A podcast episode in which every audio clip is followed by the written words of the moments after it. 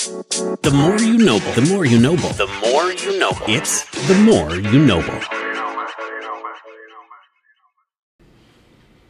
Hello, everybody, and welcome to the More You Noble Sports Podcast. Once again, I am Mike Noble, and we are riding on cloud nine at this point. 16 wins in a row, franchise record for the St. Louis Cardinals. We are all witness. However, my excitement level is even larger tonight. The Reds win, which means one thing.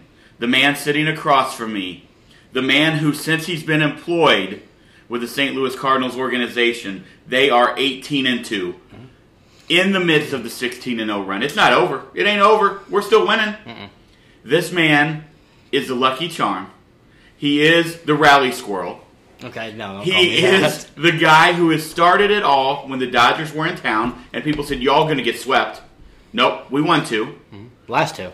And the man who tomorrow night will be probably at Busch Stadium very, very late cleaning up Budweiser bottles because we will be celebrating another postseason return. Caleb Noble. Yeah, I, I am super excited. It's not. This one seems different to me. I've been telling you the whole year. I think how how this team just felt different because no one's in town, because Yadi and Waino are another year older, and because of all the people. This is Carp's last year, almost guaranteed his last year with the Cardinals, and there's just so much. This is goal, and it's really the first year since they got Goldschmidt, and even back to when they got Ozuna, that they feel like they have a chance to do something. I saw power rankings say Ben Verlander, um, Justin Verlander's brother. He's on Fox and he has a big podcast over there, and he was he had them fifth in power rankings. Like they have, they're making noise around the league right now, where people think if they win this wild card game, which is going to be incredibly difficult to do, they have a chance. Like they legitimately have a shot. Nobody wants to see them right now. The Dodgers, I guarantee, are not liking the idea of having to see the Cardinals again because we know how that history is gone with the Cardinals. And I, I don't know. I, I mean, seeing all those guys, all these new guys, Tyler O'Neill, like the guys that have emerged. Like Tyler's been here when we've been in the playoffs, yeah, but he wasn't Tyler O'Neill yet. It's just a, He was wearing number 41. he was wearing number forty one, and he was striking out three times a game, which he still does sometimes. I, but- I do greatly appreciate your faith in the Cardinals, but you can't not acknowledge that under your watch, under your employment, Mm-hmm. it's the greatest 20 game streak in Cardinal history, at least the greatest 16 game streak. It's the best 16 game streak in the NL. and also 52. under your employment with this organization, first day, your first day they lost. Mm-hmm. Buddy of mine texts me. He says, uh, "I think it's Caleb's fault. They're 0 1 since he started. Just wanted to point that out." yeah, Since that day, 18 and one, Mm-hmm. 16 in a row. Harrison Bader under your watch. Mm-hmm. Harrison Bader, NL Player of the Week with a 517 batting average, three jacks, and an ungodly 1.548 OPS. This is Harris, Harry Bader we're Mm-hmm. talking about. yeah.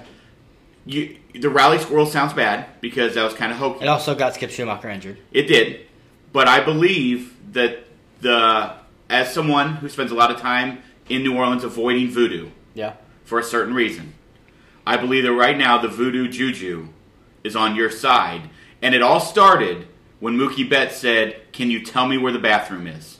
and that's when it started, and from then on, here we are. Yeah. Maybe I gave him the wrong directions. It was my first day, so maybe he had like pee himself during the last two games or something. I yeah, I don't know. I mean, it's it's been crazy. It's really fun to see. It's it's cool to go out there. I never realized because we when we go to games we kind of dart out there pretty fast because to beat traffic and everything. To see a guy, um, Tyler O'Neill's home run against the Padres and Nolan's home run against the Reds, there was probably twenty five to thirty thousand people left in the stadium watching their interviews, and just to go out there and clean the field, where they're- it's it's crazy to see. And I don't I don't I don't know I don't want to jinx them. There And is no jinx at this and point. they they need to win. No one wants them to clinch on a loss. No one wants that. Right. And it's I, and it seems perfect tomorrow. I mean, Adam Wainwright's pitching. It's against the Brewers, who um I don't think they like very. They're much, still drinking Miller High. Lifes. Yeah, they're they're, They're still housing beers. they're probably still in Milwaukee. either drunk or hungover. Probably Right. still drunk.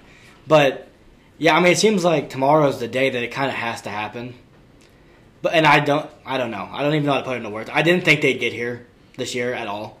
Like I was hoping and I was saying some hopeful things, but to say that they were going to be in the postseason, I remember I remember texting you. I don't know if you remember this. I said, "Do you think they would make the postseason if they get to 90 wins?" And you said no, and you said they're not going to get to 90 wins. Well, they're three away, and they have to get to 88.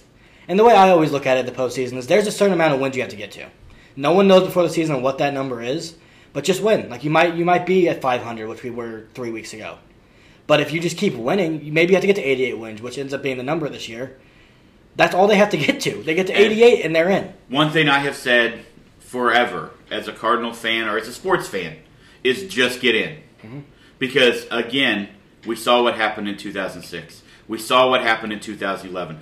We firsthand witnessed the buzzsaw that was the Boston Red Sox in 2004 when they were down 3 to nothing to the mighty Yankees. Yep. And one stolen base by Dave Roberts, right, after a pinch running for Kevin Millar, and everything started to change. Yep. The only that was the first time I think in history that the team had been down 3-0, right? Yeah, and that came was back and won. the that was the Jeter Mariano Correct. Bernie Posada, Williams, Posada, yeah. Uh, we saw that happen. So Well, you we have did. been firsthand witnesses to these great moments, even though that wasn't a great moment in Cardinal history. We were in the World Series. And it was the first time in, in a long time for the Cardinals, since 87. Um, so we, we are bear witness to all of this right now. And what we, you and I have both talked about on air and off air, as you guys are just getting a glimpse into what we, this is why we did this. These were our discussions every single day. And we were like, we might as well put this out I there. talk 'cause to myself sometimes before I go to bed. we know it. that other people are sharing the same one, so we really appreciate you tuning in, and we really appreciate the feedback. But one thing we've talked about quite a bit was this team is too good. Uh, We couldn't figure it out, and and you know everybody wanted to blame someone because that's what happens when a team's not playing as well as they think they should, and and that's that's the fan. Every fan does that. Um, if anybody right now, if any Cardinal fan said I saw this coming, they're lying. I'm not saying they the didn't Cardinals say- didn't see it coming. no one saw this coming. And I'm not saying they didn't see a good run. And I, I think I've said on here, hey, all it takes is a 10 0 run. Right? And I kind of said that almost jokingly. It's hard to Because we hadn't seen that. Like, we hadn't seen an extended run by this I haven't team. seen So, a 16 and close 0 run, this. unbelievable. But, you know, everybody wants to say that because it's their team. Because it is true also. A 10 0 run and you're right back in it. Yep. 16 and 0 and you run away with it. Yep. But we always kept saying something's off. And it just seemed like the hiring of you, I, I say that jokingly, but something did click. And that whatever was off went away. And if anybody wants to say that anyone saw this coming, though the game that they lost to the Reds before this win streak started, the day before it started, um, Nolan had an interview. That was the game they lost, and the, McFarland blew the game in the ninth, and they lost after they came back. Um, go watch his interview because he was as dejected as I've ever seen a star, superstar be, and that's after winning two in a row against the Dodgers. Because it just felt like two steps forward, one step back, and almost one step forward, two steps back for most of the year. No one saw this coming, but it, and you can point to what it was. It quite simply was the starting pitching. Absolutely. That sets the tone for every single game. When you're in- away, there were games where we would be at dinner and we would be gone for the top of the first and come back and they're down three nothing every time. Especially if Carlos Martinez was starting the game. So it that's what it was. it It, wasn't the just tone. him. It was Oviedo. No, but he It was, there were a lot of. I don't know if that. I've seen more of a player who has had as much success as he has in the big leagues and has as much talent and stuff as he has blow cost their team games to where they have no chance as he did this year. But um, that's what it is. I mean, you go out there, you set the tone, and you see what they've been doing lately. They've been doing that to other teams. They're going out there scoring three in the first inning. The other team's like, oh shit, they just beat us three in a row. Well, here we go again. for for three months. Cardinals played really well in April and May. Yeah. Then then they had Half the injury to right. Then they had the injury to Jack, and they had all the other all the other issues that they had with their pitching staff and everything else in June, July, and August, and even you could say the first week of September. But the feeling was we had a lead going into the seventh, eighth, ninth inning. Oh shit, who's going to blow it? We've talked about that on here before. Who tonight is going to make? We saw Goldie make an error that cost him. Goldie never makes error. Mm-hmm. We saw Nolan make an error that cost him a game. We've seen Yadi drop balls that Yadi never drops. We've seen Bader misplay balls in center field terribly that cost Fall games. down in Milwaukee. Dylan Carlson drops two fly balls coming in. Obviously, he's sliding, but still balls that should be caught. Um, we've seen that happen, right? Tyler overthrowing somebody, or Yadi not fielding a ball on a great throw by Tyler. It was somebody every night, Mm-hmm. and it was almost like, who is it now? It is 180'd. And now it is who is going to be the hero. And it's it's Thank you for stepping on that. I had set that up brilliantly, and I had that thing really rolling right there, and you just stole all my I just thunder. wanted to show we were on the same Yeah. page. but when, I, um, when we go to the ha- the thing that was so unfair to me was we had our three relievers were Genesis, Alex, and um, Gio. Gio, the whole year. Those were the three guys, and yeah, they blew. You look at the amount of games they blew to combined. It's probably an ungodly amount of games. But those three, when you expect all, when you have all three of them coming into every game you have a lead in, the odd of one of the odds of one of the three messing up once, it costs you the game. When you're not scoring enough runs to have a lead that's safe, and when they, you do give up the lead, which will happen, it's happened lately. You have to have someone come up big and get the lead back. And those three, I, I mean, the harsh criticism on Alex, on Gio, and Hennis is any criticism on any of those three guys. Without them, they're not in the situation. Without Luis Garcia and McFarland, they're definitely not in the situation because those two pitch more than the other three right now. I was going to say the emergence of, of McFarland and Garcia and Kodi Whitley. He's, wasn't, he's been incredible. has been incredible. I mean, we miss people wanted to dog Helsley quite often. It just seemed like because when it didn't go well for him, it didn't go well. But they wanted to ignore the six out of seven times he was successful. We really missed Ryan Helsley. We still do. for a while. Right, well, I get it, but Kodi Whitley has stepped into that role as another guy. And what Garcia and McFarland have done, and you've talked about this quite a bit. Just you, you could feel it coming, even if you got a lead after the fifth inning, because our starters were going three and four innings every night, outside of Waino, who has been unbelievable all year long. Yep. And outside of him, so the bullpen was taxed. I, I felt the, the the worst day ever was the Alex Reyes day, Sunday Milwaukee. Mm-hmm. You could tell he did not want to come into that game. and I can't blame him. And then he comes in, he gets the blown first call, which was a, a definite strike. And we have seen quite often, as you do with many young pitchers. Now, you, now what happens? I'm going to try to overthrow it. I have to put it between a donut, and then it gets hit, as it did by Dan Vogelbach. And you could just see the, I've done it again. Yeah. Here we go again. And it was on. And then two nights ago, I think it was two nights ago, whatever the night, It was. I'm watching Alex it, it, at Wrigley, and the confidence was like dripping. And he didn't have him. the best performance. But you But the guy, feel. the guy has, he needed. I loved him as our closer because he was so good, but he needed a change. He he did, and you know as well as I do. There's been days where you go to the field and you the day before you were 0 for three with two strikeouts and a pop up, and you're like, oh shit, first at bat if I if I pop up or I strike out, like here we go again. That's why the first hit of the day is always the biggest one. I didn't strike out. I don't know what you're talking about. Okay, well, I do. I did it quite a bit. It was a kind of a specialty of mine. You know, I think I had the Tyler O'Neill balls in play average was through the roof. But um, when you, and when you're him in that situation, and he's had walk problems, and you come with the bases loaded, which means you have no margin for error. It's a gap where the game's tied. It's a walk, and oh shit, the tying runs on second base. Um, you throw that first pitch and it's a ball. And you're like, well, fuck, I have to get on top. Like if I if I walk this guy, it's gonna spiral. And especially when you're a guy that I'm, he has social media. He's on it all the time. I follow him. He he knows what people are saying. Like he's not he's not. I hope he doesn't read his mentions. I I bet he does at times. And even if he doesn't, he knows what he's doing wrong. And when you're a closer, everyone goes through struggles. Nolan's gone through plenty of them. And he was gassed. You could tell. Oh yeah, but also gassed. when you go through a struggles, it happens. Every player does it. But when you're a relief pitcher, especially a closer, when you go through struggles, you're single-handedly losing your team the game. Like even though that's not what it is, because there's sure there's other opportunities where maybe there's bases loaded and we don't cash in. But that's what it feels like because you have the game won and you're the guy they come in to trust to get the win. So when you have a guy like that, and just to see his confidence back, his stuff's great. And I, I don't know. There's been a complete 180, and that's winning cures everything. You say that a lot. Absolutely. It really does. And when you don't have to be the only guy, which he was for a long time, like Gio was great, but he was the only guy in the ninth. Luis Garcia's getting saves. Gio's getting saves. He's coming in for two innings in the sixth and seventh, and he doesn't have to go out there and be like, "Oh of- shit, if I give up a run, game's over." A lot of people taking the load off of his shoulders. Yes. And that makes life a lot easier for everybody. I, yesterday, one of the things that I absolutely loved the most was you, you get it's two to two. Harry hits the absolute nuke. It was two to one before he hit it. He hits the nuke to tie it up, right? That's what I'm saying. Two to two, he hits the nuke. Um, you get to the ninth, and all of a sudden, what would have happened to us a month ago was happening to the Cubs. Those are things that would have happened to Alex or to G. Fill in the blank. Whoever was on the mound, that would have happened right there. But the sheer joy on Kiz's face when he scored on that pass Yeah. ball was like this team is one right now. They're not 26 No. or 27. They're one. And when you're one, you're dangerous. When you're one, you're dangerous. And I think, hey, I, I've had a few of my buddies out there who are probably listening to this who have come at me quite hard right now.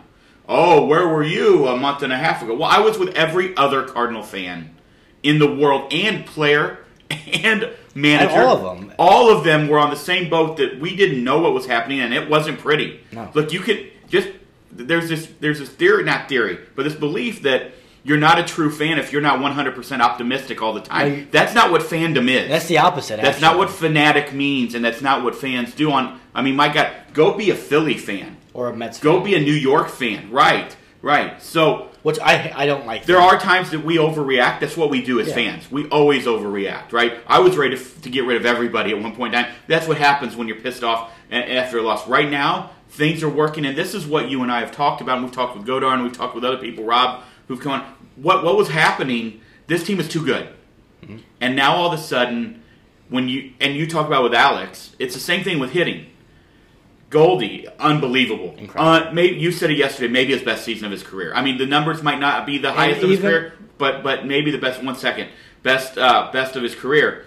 But what you see is he knows now he doesn't have to be the guy. For two months, it felt like he had to be the guy, or Nolan felt Two I had to be the guy. Now all of a sudden, you got Tyler. You've got Tommy. Didn't have a great series this weekend, but nobody cares and nobody knows about it because there were seven other guys. Harry hits five seventeen and wins Player of the Week. He's batting eighth. Right. Uh, behind. I mean, it's. I mean, Paul DeJong two home runs. Correct. Like, loved loved seeing Like that. what is that about? He's always killed the Cubs though, so that's no surprise. He But loves seeing him hit the ball out to right center, that is when And you're like, hit- oh, maybe. I mean, he's when you see him, something. when you see him do that, sometimes he accidentally does that, where he's like jam shot and it just goes. But then the next day, he just barrels one to left center and it's gone by fifty feet. Yeah, I mean, I don't, I don't understand the viewpoint of always having to be optimistic. I've been significantly more optimistic about this team than you have. Like okay, it's now I have friends who don't agree with that, but I have friends who have been trying to bury me who do agree with that. I, I have been a little bit more optimistic about them because I thought the talent was there. There was a time, I I think it was maybe four podcasts ago, maybe five, where you said that they weren't very close. I, I And- and at that point in time, to be fair, Okay, just to stand up, what for it, happened I was- believed that. Okay, I understand, but what I said was I didn't think they were nearly as far off as you thought. You did. and look where we are now. They're not far off, and they're not even they're not off at all right now. Now, to be fair, we could finish off this year great, and one day next Wednesday, I believe that's the game, right? Next Wednesday. Next Wednesday, it could end it all. Which is that's But it's still that's an incredible run by the we, team. We need to talk about at some point in time that MLB Rob Manfred it's time to go to a three game wild card playoff. If you want all three of those games to be at one team's place, I am on board with that. But this one game take it all when you play 160, you you are set up to play three game series your entire year, and now it's a one gamer doesn't make any sense at all, and it, it cheapens the entire Yeah. the entire year. That being said, if we get on Max Scherzer on Wednesday and score four on him in three innings and win the game, I'm on board for the Okay. one game playoff because I don't want to see Walker Buehler and Julio Urias slash Clayton Kershaw come in the next two days. So whatever happens, happens, and I don't really care. Like I do, I want them to win, and I'm gonna be probably peeing myself the whole game if it's close. But like the te- the run that they've gone on, like there's no way you can't be appreciative of what they've done, even if they're a first game exit. Absolutely, absolutely super. And this is what quite a ride. And And I don't also- think I don't think it'll be over. Also, I was what I was going to say about Paul Goldschmidt. He made the playoffs one time as a Diamondback, and that was the Archie Bradley triple that beat them. I think they were playing Colorado Colorado um, in the wild card game. But he has never had a significant season like this, where it's been this high pressure. This how I don't know how many big hits he has, how many home runs he has to win us games or get us in the games. Like I have never seen. I haven't seen. 2019, 2019. Yeah, but I don't count that because the team sucked. I mean, but they got to the I get it. I get it. I get it. But Marcell Ozuna was also going crazy. Correct, correct. But I'm just saying this has been one of the most significant seasons I've seen him have. He's put him. He's going to be a top four MVP finalist. There's no way around it. He has to be. I think so. He's a he has a seven WAR. That's like somewhat ridiculous Right. at that point. That's getting close to Shohei Ohtani numbers right there. But I, I don't know what to say about this team right now. They- I mean, they have to go out and win tomorrow because you don't, and they don't have to. They just need to make it. But you don't want. But we wanna see But them- what kind of yes. celebration would it be if you look up and the the Reds lost and the Phillies lost and you're celebrating after you get Which lose? could happen before you even win tomorrow night. Yeah, but that Because doesn't both matter. teams That are on the doesn't East matter. Coast. If you, if you saying- win, they're going to right. go crazy either. They're going to party tomorrow night. I'm They telling might- you right now. Oh, yeah. It's going to happen tomorrow night. I'm calling it. I Waino believe on it's the going to bump. be 17 in a row. Uh, let's we're going to talk about Wayne in a minute. But one thing I do want to talk about is that game yesterday. Mm-hmm. Um, obviously, you get the win, and it was great to see Gio, who who did struggle a little bit. But let's again, Not I really. we are not. Let me preface this: we are not an anti-umpire show. I am. However, this is out. Of, we're going to talk about the NFL referees later with Deep Hagel, who's going to join us in our second segment. Because how come can nobody officiate a game? What happened yesterday was nothing but a comedy of errors. And what I want to know is Rob Manfred, Joe Torre, all you motherfuckers up there in New York, what are you doing? What did you say to them today? Because they were asked about it. And guess what? The umpires had no comment after the game. They did release You a statement. Fuckers. They released a statement, and it was a bunch of bullshit. But the thing is, that's a little league thing. That's an error of the highest proportions on the Cubs players to not recognize that there was an infield fly. And also, I will just say this: Paul DeJong fucked up, bad. How do you not know what's going on? Why? Why when Nolan throws you that ball, do you step on the? Here's what I will say. base? Here's what I will say. I believe 90% of infielders in the major leagues and across the country would have treated that as a as a force play. That's a problem. I I'm not arguing that. I, I was yelling The at while the game was problem- happening. The pro- agreed. Yes. But the problem was Tommy did the right thing at second base Mm-hmm. and you had an umpire who had a player off the base.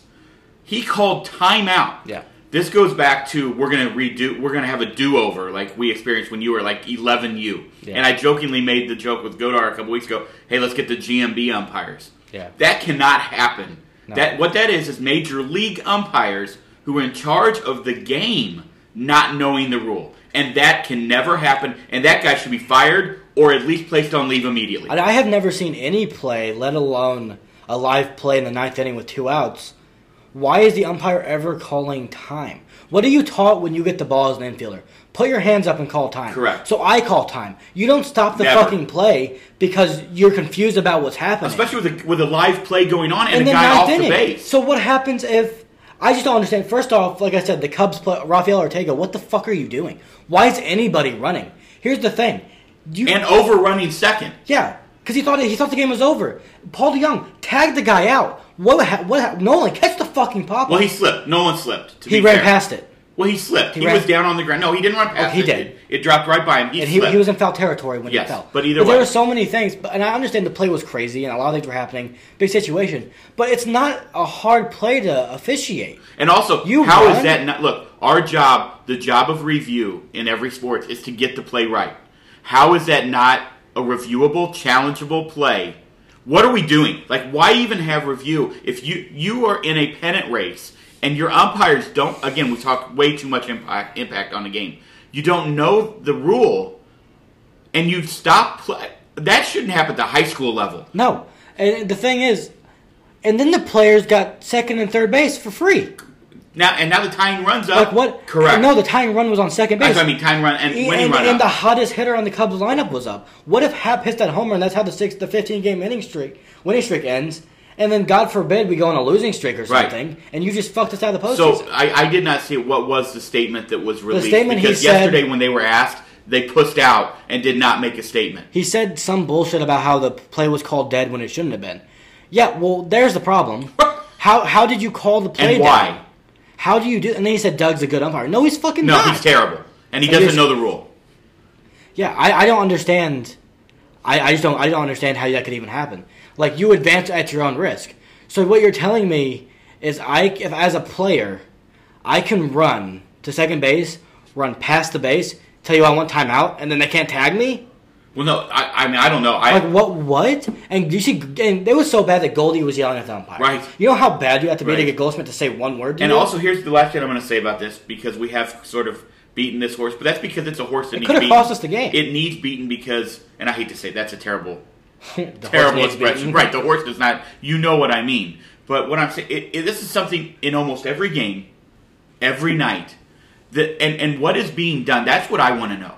Rob Manfred, Joe Torre, what are you doing about it to fix the problem? Because it is a problem. It is. We talked about it last time. It's costing people money. It's costing them jobs. It's costing them wins. It could impact pennant races. It can impact contract statuses. What is happening? Also, here's the thing: if you want Mike Shildt to be available 162 games a night, the umpire should be available Yeah, every night. 162 They shouldn't be able games to a say night. no There comment. should- nope. There should be a press conference, and their asses should be right in front of a table with everybody in there answering every question. That should happen every night, and not none of these no comment crap. No, Mike Shildt doesn't get to just say I'm not talking tonight. No. Neither should they. No. Put him out there every night. I want to hear from Joe West. I want to hear from Angel Hernandez every goddamn night because he blows something every time he's somewhere. Mm-hmm. that these guys have to be removed, and we've talked about. I know, it, it, like you said, or, or Mike said, one of you guys said last week.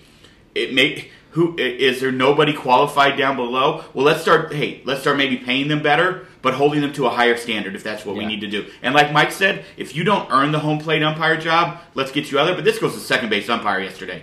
Th- This is embarrassing. And Shildt, hey, I, I give a lot of credit to him because, and then him turning to to Marmol and saying, "You just keep arguing" was the best, but that that can't happen. No. So and you want to talk about and people. I think I am assuming some people listening to this think when we talk about players being their money being impacted, probably think, well, these players have 500 at bats. They have Gio's going to have 70 to 80 appearances this year. Well, um, he's going to arbitration next year. And you know what they do in arbitration? They look at your stats compared to everyone else. And they look you at don't every think, single game. Every single one. You don't think that two more earned runs, because that's going to be an earned run. That's not an error.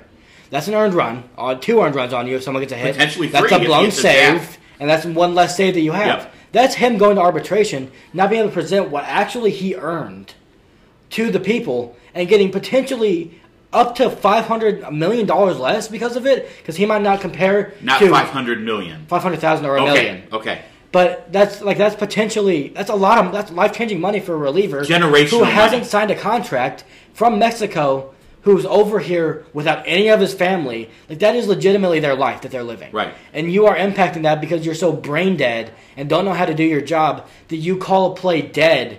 When When, it is, it's a live play. They advance at their own risk. They were stupid for going. You don't get confused because they went about what happened. No, they went because they were confused. David Ross was probably in the dugout screaming I'm at them. I'm sure that and, he was. And instead, you just say, "Well, you know what? I'm also confused about what's happening. So you guys are all safe." And then you leave them at, right, and you leave them at second. you leave them there. right? Like what? We need to Right. move on. Yeah, I, we do. on I know you're right. You're right. And I apologize for that. I just didn't. But but it has to be addressed because there's a reason we talk about it every week because it happens every damn day. All I'm saying is, most people, like I said last week, an accountant does that, and an accountant's going to jail. correct. Correct. But these guys, Correct. obviously, they shouldn't go to jail. But this guy should be, I mean, No, there has fined or something. something. Like if you cost people that game, that's they're in a postseason race right, Right. now. They're in a 15. They're in a historic run. You, you have the power. This is the last thing I'll say, and we're going to move on. You have the power to throw someone out of a game, Which is ridiculous. who is going to be fined, Mm-hmm. who is going. That's money out of their bank account, no matter what you want to say. Fifty thousand dollars. But you can do whatever, carte blanche, to, to screw up constantly, and nothing happens to you. That's not that we're playing on an unlevel playing field right now, and something has to change. That's all I'm going to say. Let's move on. Okay. Also, I had one more thing. Doug Ed, Doug Eddings, the guy that did it, he was the guy that ejected Matt Carpenter for saying one word Correct. to him. Correct. So that guy's a fucking idiot. If you're listening, Doug Eddings, fuck yourself. I hate yeah. you. There we go. I, I hope he's listening. Um, let's let's move on to more upbeat. Right. Uh, I, I want to. I will eat crow when I need to eat crow. Mm-hmm. I was wrong on so many things, Agreed. as so many of us have been. That's okay. I'll, I'll gladly admit it because No one's right all the time. me being wrong has been a lot of fun. You also only learn from failure. You don't learn from. But success. here's what I will say. Early on, and for actually most of the summer, I was beating the drum. Why is Goldie hitting second? Right? Nolan should hit third. Cap- should hit fourth. Captain Couch coach here, right? Um, and we went moved on and on. And I really wanted Tyler O'Neill in the two hole.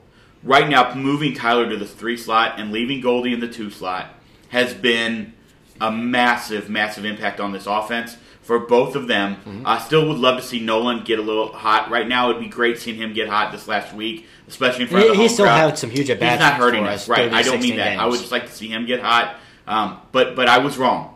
Goldie hitting second right now. Right now, I'm not saying in the future because I don't know if we add what if we add right offensively. Right now, it's all for Uh, right. anyway. So let's not even worry about that.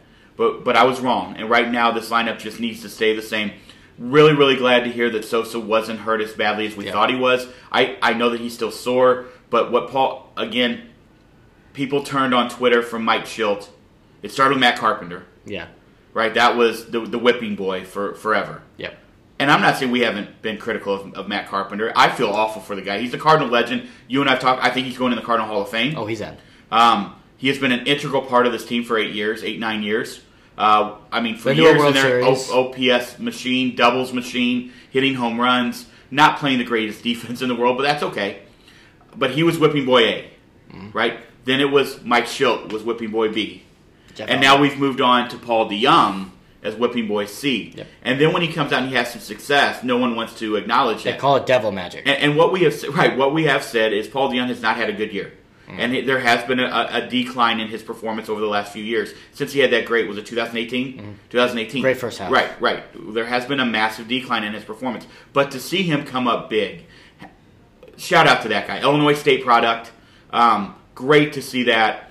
Just to be a part of something when you feel I, I've been there you know, as whether as a young as a younger player moving up at the higher levels or whatever, you feel not part of the team when you're not contributing. especially when they're on that. And I think we had you can look back at every game, every single. This isn't even exaggeration. Every all twenty six people on the roster had contributed to some at some degree in a in a win. Like Sosa, I mean the guys on the bench, Rondon, Carpenter, and Newt had all done something. Knizner as well. Um, he was the only one that wasn't that hadn't done one thing. And that's not I don't want to say that as a mean thing, but there was not one thing you could point back to him doing that helped them win a game through this stretch until this weekend when he helped us win two. And I mean, just to see him, like you could tell how much that meant to the people in the dugout that he did that, and him he was smiling the whole time. Like it isn't Those guys know there was 'cause they've nothing. been there. Yeah, and they and they probably love Paul DeJong. Yeah, absolutely. He seems like a great guy. All they all have handshakes with him. Yep. And you know how tough it is to struggle. Everyone has struggled when they play baseball. If you don't struggle when you play baseball, your name's probably Mike Trout. But he, I mean, just to see him be able to do that. I mean, and they and they galvanized behind it. I think because just it just brought a new life to the team as well. I mean, they were all smiling. It was it was really cool to see, and I'm Yeah, happy. I'm- for him. I'm he's one of my saying- favorite players. He has been since he got here. Yeah. And we're going to be critical of him because he's batting under 200 Right, and all this right. stuff. But I mean, I don't know. They were almost writing him off even after he did something good that helped us win. It's like the dude. He, first off, he's doing an incredibly hard thing. Like it's not easy to hit a baseball that's coming at you 95 miles per hour. And then to go from playing every day To bang getting a, a, a, a pinch hit every once in a while. Yeah. I mean, that's a very different. And, we, and we've seen that with Carpenter. Like that's a tough. Like not as only is it a blow to your ego. yeah. It's a, it's a. I mean, your your preparation, your planning, everything is screwed up. You get one shot, right? Do not miss the chance to blow, That's bad. because opportunity comes. And I, I think everyone. Oh, we're gonna just stop with that. I think everyone knows the feeling of going to the baseball field, looking at the lineup your coach posted, and not seeing your name in the lineup.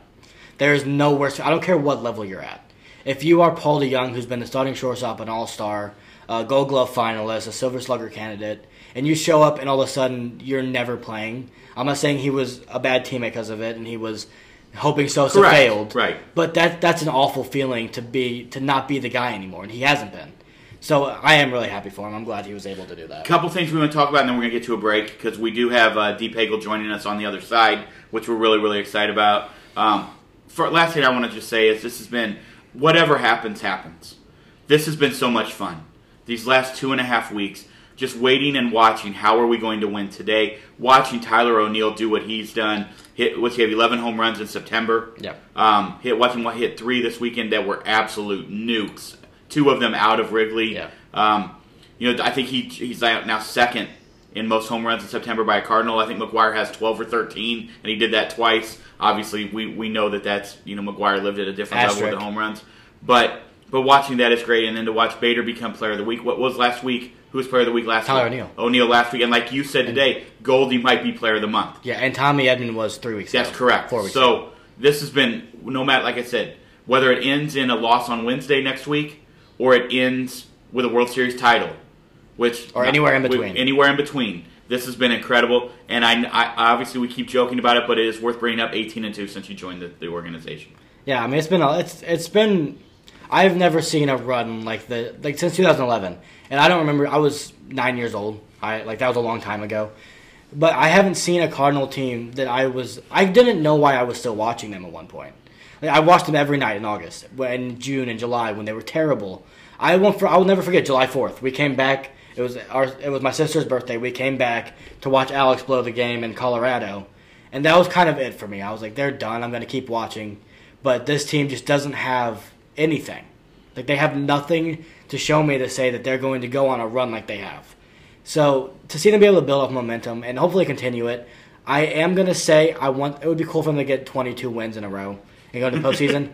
Please God lose before you get to the postseason. Clinch tomorrow, and lose the next day and then win the rest. Go on a four game winner after that, but do not bring a 22 game winning streak that has to end at some point into the wild card game. I don't want any part of that. Lose it on Thursday after you clinch on Wednesday. Go get drunk, be hungover the next day, and lose. Okay, I, I like that uh, as well. One last thing I want to talk about the Cardinals, just really quickly, and then we're gonna, like I said, we're gonna take a break. Waino, Waino's scheduled to go tomorrow night. Mm-hmm. You brought this up today that if he pitches tomorrow night, that puts him on Eight days eight rest. days rest before Seven days rest. Are you worried about that, or, or do we just say we trust Waino and all of his preparation? He's going to throw his side sessions. My guess is he throws almost a simulated game on on uh, on. Or I guess he wouldn't throw a sim game, but he would. Uh, up It will be an his- intense bullpen. That's what I meant. But yeah. and I I have a couple thoughts on this. One, he's earned the right to go out there and try and be the the guy who clinches this for us. At so home. you have to give him that. But on another thought, I don't. There's no right way to do this because of how awkward the days are. You can't have him go out there and throw a, a sim game to batters, whether it's Sosa and guys that are rehabbing or whoever it is. You can't do that because that's still not five days in between. Right. So I don't know what the correct answer is, but I know that Mike Shildt, Mike Maddux, and um, Adam Wainwright know, and Yadi They're know how to do it. Right, right. And I have no. And honestly, he needs that. Probably needs those seven He days. wasn't great. He's thrown a lot. Yeah. And I'm gonna. And I'm just gonna call this now. Knock on. I'm not even gonna knock on wood. I have faith in this. He's throwing a complete game tomorrow. Hmm. He's throwing a complete game tomorrow, and he's gonna pitch the last out where they clinch, and they're gonna dogpile on the mound. That's my I, prediction. I also think this is my thing. What, what we saw from Dakota Hudson was awesome mm-hmm. Friday night.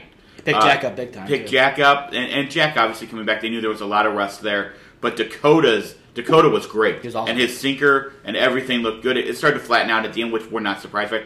I think the fact that you've got those two guys sitting there allows you to say, Waino, get some rest. If he's if Waino's not sharp early, we've got Dakota Hudson and Jack Flaherty ready to go. Yeah. And I think that makes everybody feel a lot more easy, At ease. at ease. That's what I was.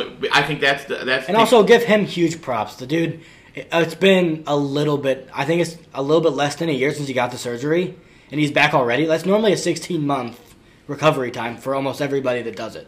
Like Tyler Glasnow said, he's not coming back till 2023. Yeah, 2023, and he just got that, so it's going to be a long time for him. For him to work his way back to being on a major league Right. mound right now is incredible, and it has to feel great for him to go out there and be successful. And also, Jordan Hicks is recovering right now. Did not have a great outing, but he came away with no arm pain. So if we can get him back, I mean, everything's falling into place right now, and it would really suck if I. I don't want to jinx anything, but it's, no, we're not going to put that it's hard there. for me to the imagine is real. the fact that this team's gonna at least they're not gonna go down quietly in that wild card game. It's Nope. not gonna happen. Nope. I, I am beyond fired up. If for those of you who follow us on Twitter and on Facebook, you see I am beyond fired up. I'm beyond excited. It. I will say it again, and this is the last thing I'm going to say before we take a break. Um, the last thing I will say is that there is nothing better than being relevant in baseball in September and October. Yep. When you are a fan of a certain team, and especially when it's your hometown team, and they are relevant, and they're talking about you on MLB.com, and they're writing blogs about you, and they're talking about you on ESPN, and everywhere you go, people are wearing red because we're back at it.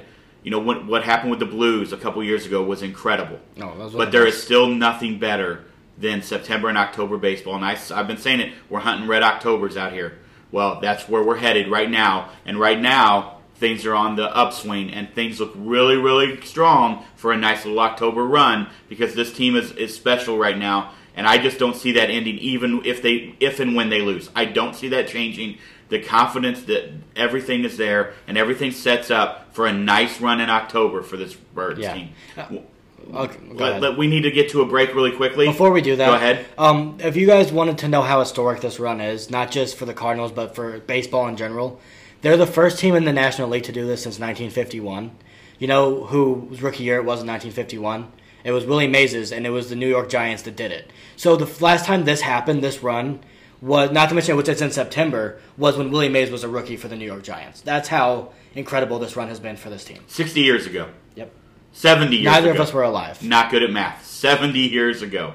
So amazing. The 51, Oh, 70 years ago. Willie Mays is old, huh? Uh huh. So yeah, fantastic. Again, we're gonna keep it rolling, guys. Once again, uh, follow us on Twitter at more underscore noble. Caleb Noble 08. Uh, that we, we have some pretty good, inf- uh, a lot of interactions with a lot of people from around the country out there. We'd love to have you as a part of it. Please, uh, once again, find us on your favorite podcast platform. Give us a five star rating. But hold on, uh, we have Deep Hagel joining us in the second half. We're going to spend the second half mostly talking about the NFL and the, and the NCAA football. We've got a lot to talk about with him. Really excited about that. Uh, we've got to pay a few bills. We will be back. Hold on through the break. See you in a minute. The more you know, the more you know, the more you know. It's the more you know.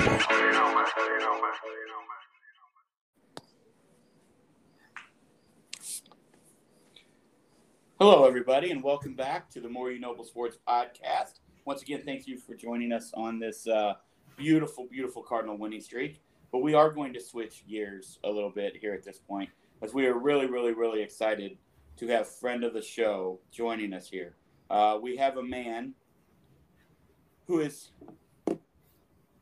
an Ohio State fan and who bleeds scarlet and red unless there is a man from Oklahoma who comes into his house and he plants the O flag right in the middle, right where they dot the I.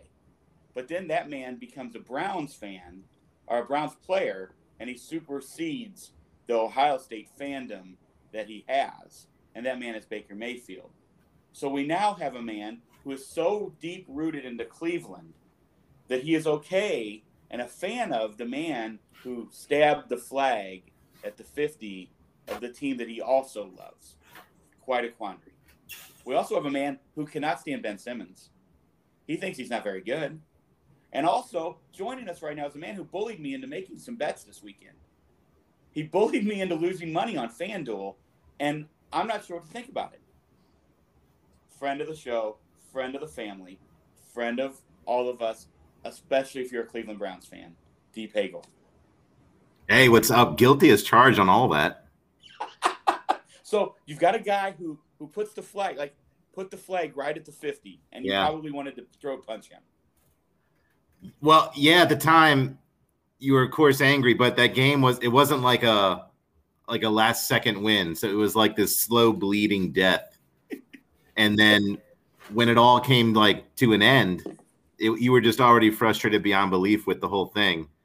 And um, he, it was actually payback because we, we played Oklahoma in that in that two game series, and so the first game was at Oklahoma, and Ohio State went up to uh, went out there and and, and did him in pr- really good, beat him pretty badly, and there was a flag planting uh, on their field, so this was payback. So, you know, I- And then he joins your beloved dog pound. yeah, it's all about the laundry, man. I was I was telling you that Saturday. Yeah, I It's get all- it. you once you put on the right laundry, uh, you're an ally. So So That's now- how it works. So when LeBron left, foe came back, ally leaves again, foe. Ooh, when he's playing the Cavs, yeah, just like any other player, you you want the Cavs to win, um, which means that you want the best players in their team to do poorly, but um, not like it was before because uh, he made it right. He came back and you know, hey, in my lifetime, right, professional sports wise, that's the only championship I've got.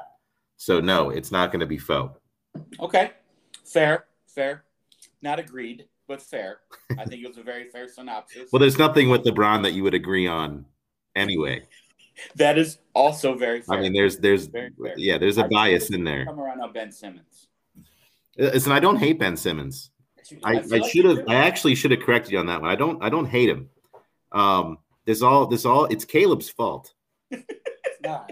It is Caleb. It's your Not fault. It's your fault for having awful opinions about this. Because- I'm that's I'm Well, not let me finish. responsible for your opinions. he did, Caleb had just made a. Uh, It's never gonna end. he made a contradicting statement I about didn't. about Cavs I'm fit. different Let him player. finish. I hope Obi Toppin is awful this year just because of you. I don't even dislike the guy. I have nothing against him or the Cavs. But Yeah. now because of this, I hope that I prove myself. Well, Obi right. Toppin. Yeah, because that's what he was mad about. Not Oh. Obi Toppin. You you What's his mean name? the guy from USC, What's his name? Mobley? Moby. Mobley. Did you Yeah, just Not call? Mobley. Sorry. Not Wow. He's easy to forget. Right. Oh, man. okay. I really took that where I did not mean for this to go. Yes, you. I just want you to come around on Ben Simmons. That's all I'm asking. No, listen. It, this year, he's going to be such a discount in fantasy, and he's a great fantasy player because he puts up a lot of counting stats. But it was just a Caleb had made a contradicting statement about fit in today's NBA. And then he turns around and praises Ben Simmons for his play in today's NBA. And, he, and the man doesn't fit at a point guard position. And that's why Philly keeps failing. And this is why they can't trade this man because all these teams have this is not like some new revelation. It's been out there for years about Ben Simmons.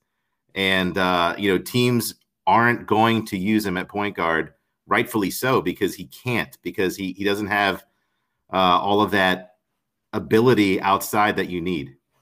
You know what's a contradicting statement? you praising LeBron and then shitting on Ben Simmons when he's wanted Ben Simmons on his team for years. Yeah, yeah, but a lot of people did for a long time early But before. he's been out for since he's been in the league. Yeah, look, uh, LeBron and Ben Simmons are very similar. They both came in the league, and their biggest question mark was outside shooting. But LeBron improved to, I mean, he's a fantastic outside shooter now, and Ben He's not. Simmons is getting worse. He's, he's not fantastic, but that's okay. Ooh, ooh. He's not fantastic by any metric of Okay, okay. I apologize. This is on me. ding, ding, let's go, baby. This is on me. I think. Uh, here's what I'm going to say. This is all I'm going to say. Last thing. Last thing about Ben Simmons. I think you two are in agreement in the fact that you both agree he shouldn't be playing point guard in the NBA. No, we're not. I, I you are because you have said that. You think you said get him to Golden State. no, I said they're using him wrong. Right. I'm not saying he can't be a point guard. I'm not saying he can't either, but I do believe he is used wrong, and I think that is that is the the overreaching thing. I think they can't trade him because originally they wanted so much for him that it was absurd, and now everybody knows he wants out. It's almost like the Deshaun Watson thing that they're going to hold him. I believe they're going to hold him hostage. You know why they can't trade him? Because I just told you who- why. This would be like me saying, "Hey, I have this really good. I mean, I have this really shitty drink that tastes bad. Do you want it?" Because they they Doc Rivers went out after they lost, saying he doesn't think that they could ever win with Ben Simmons at point guard, and then you go out and try to trade him. Well, who's gonna want him? You dumbass. Like, Caleb- that's the dumbest sport. Caleb, they wouldn't be able to trade him even if All Doc. of Philadelphia sucks. All of it. Listen, the, Philadelphia are Mets too. the amount of analytics that goes on with NBA GMs, uh, they knew this for a long time about Ben Simmons. It didn't take Doc Rivers saying that to all of a sudden make them sour on him. I think you're right. I, I think you're right. But I, I- also believe. I also last we got to stop the Ben Simmons. We- We are not a Well, it's Ben not Simmons true. show. He's, It is my he's, fault. He's an all star. He's been in a, he's gotten praise a lot of times. He's for a lot of seasons carried them while Embiid's out every other week. And I don't think there's any GM that wouldn't want Ben Simmons on their team as an asset. Not one. And if you are a GM like that, you're stupid. Well, then there's a lot of There- stupid there's a lot GMs. of accusations right now being called by you. That's not an accusation. That was a statement. If you don't want Ben Simmons on your team and don't think he can help you in many ways to win a basketball game, then you're an idiot. He's better than every All right, player. Can we move on from Ben Simmons because I do kind of want to talk about how D bullied me into making bets Saturday night. Okay, go ahead. Yeah. He he has this new ranking, which also is awesome, and I want him to talk about it in a little bit. It is very in depth, and it is very very awesome. And he got my ear my ears perked up. I was on a little run, four and one on Saturday with the with the games. Well, thanks got very too. Excited, went on a parlay, and did not do well. And it was because D bullied me into it. This is true. It is not true. I did this of my own. Like this was all me. Like I was really excited, and the first one hit. We were one for one. The next four did not do so well. Which one was the one that hit? Um, that's a great question, and I don't remember because there had been some wine involved in the day and some drinks Yeah, that had yeah. happened throughout the day. But whatever it was, the first one hit, and then I'm watching the other four just implode, including my Tar Heels. Which you know what? I'm done with them too. I'm done with them. We're gonna talk about college football in a little bit. I'm done with them. I'm done with a lot of things in football right now. Um, but I do love your ratings, and I do want to talk about those in a little bit. But we also have a lot to get to after the fantasy fall football frenzy that we just came off of. Having a good weekend on FanDuel. My account is back up. That's good after the 38 cents that it was left with last weekend. um, also, to be fair, your ratings, D, had us on a heater of a great parlay that somehow Aaron Jones couldn't get two and a half yards. Well, yeah, but that would yeah. I don't know if the rating system I have though it really doesn't do individual players, but You're supposed to say yes. You're right. yeah, but you know, I will say this though. This, this it was interesting what you just said about how you're done so early in the year. And th- this is coming from a massive, huge Cardinals fan, right? Who, by all accounts, right, throughout the summer, had a lot of people quitting on them. You know, a lot of people around this town saying a lot of things that, you know, they're not going to admit to right now.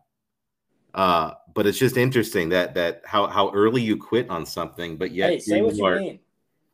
Huh?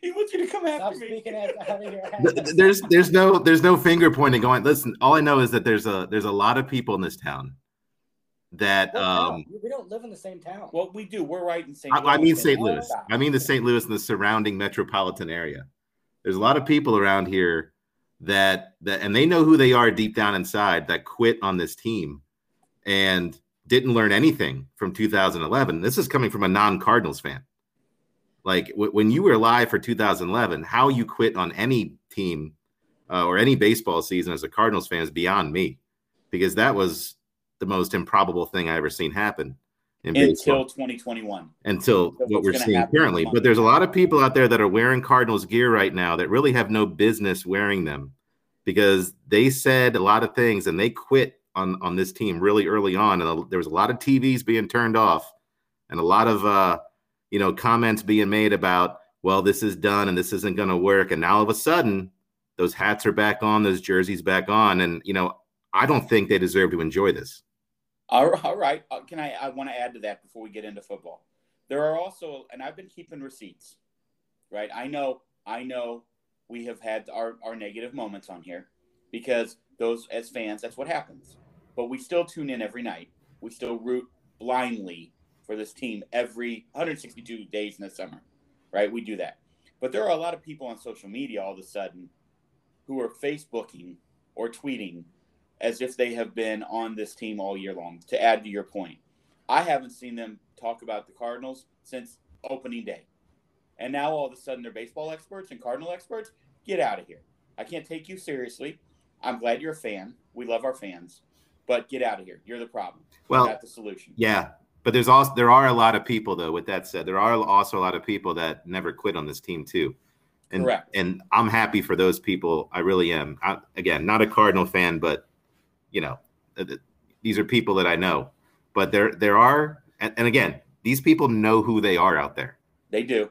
and uh, you know they if they want to get involved with this uh, playoff run, they they owe some uh, public apologies. I think.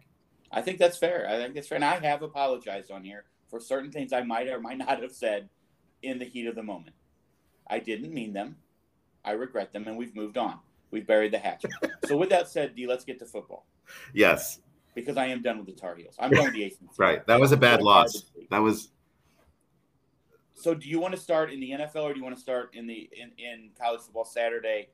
Both great days, by the way. Awesome days for football. It was a wonderful weekend. The, the weather was incredible. It was the first real weekend that I thought it felt like football weather. yeah. and we saw some great stuff on both days. Where would you like to start? Well, look, if, if you think yes, last Saturday was great, this Saturday. Okay, we're going to get to that. That's in our future. But yeah, I mean, why don't we go chronological order, right? Saturdays before Sunday. Let's do that. All right. Just uh, just going through a little bit with the um, with the top 25. Friday night Fresno State wins. No one in the world pays attention to Fresno State. They are uh, four and one out there in the Mountain West. Nobody's paying attention to them. Uh, they were 22nd. I think they moved up, and then we'll get to this week's rankings as well. Look, look, Alabama knows something that everyone else does not know, and it seems like they know what the line is, and they can't flip and cover. 49 and a half, a line that I stayed away from because I don't like that line. But a lot of people said, oh, it's Alabama playing Southern Miss. They're number one. They're going to roll. They did roll 63 to 14 by 49.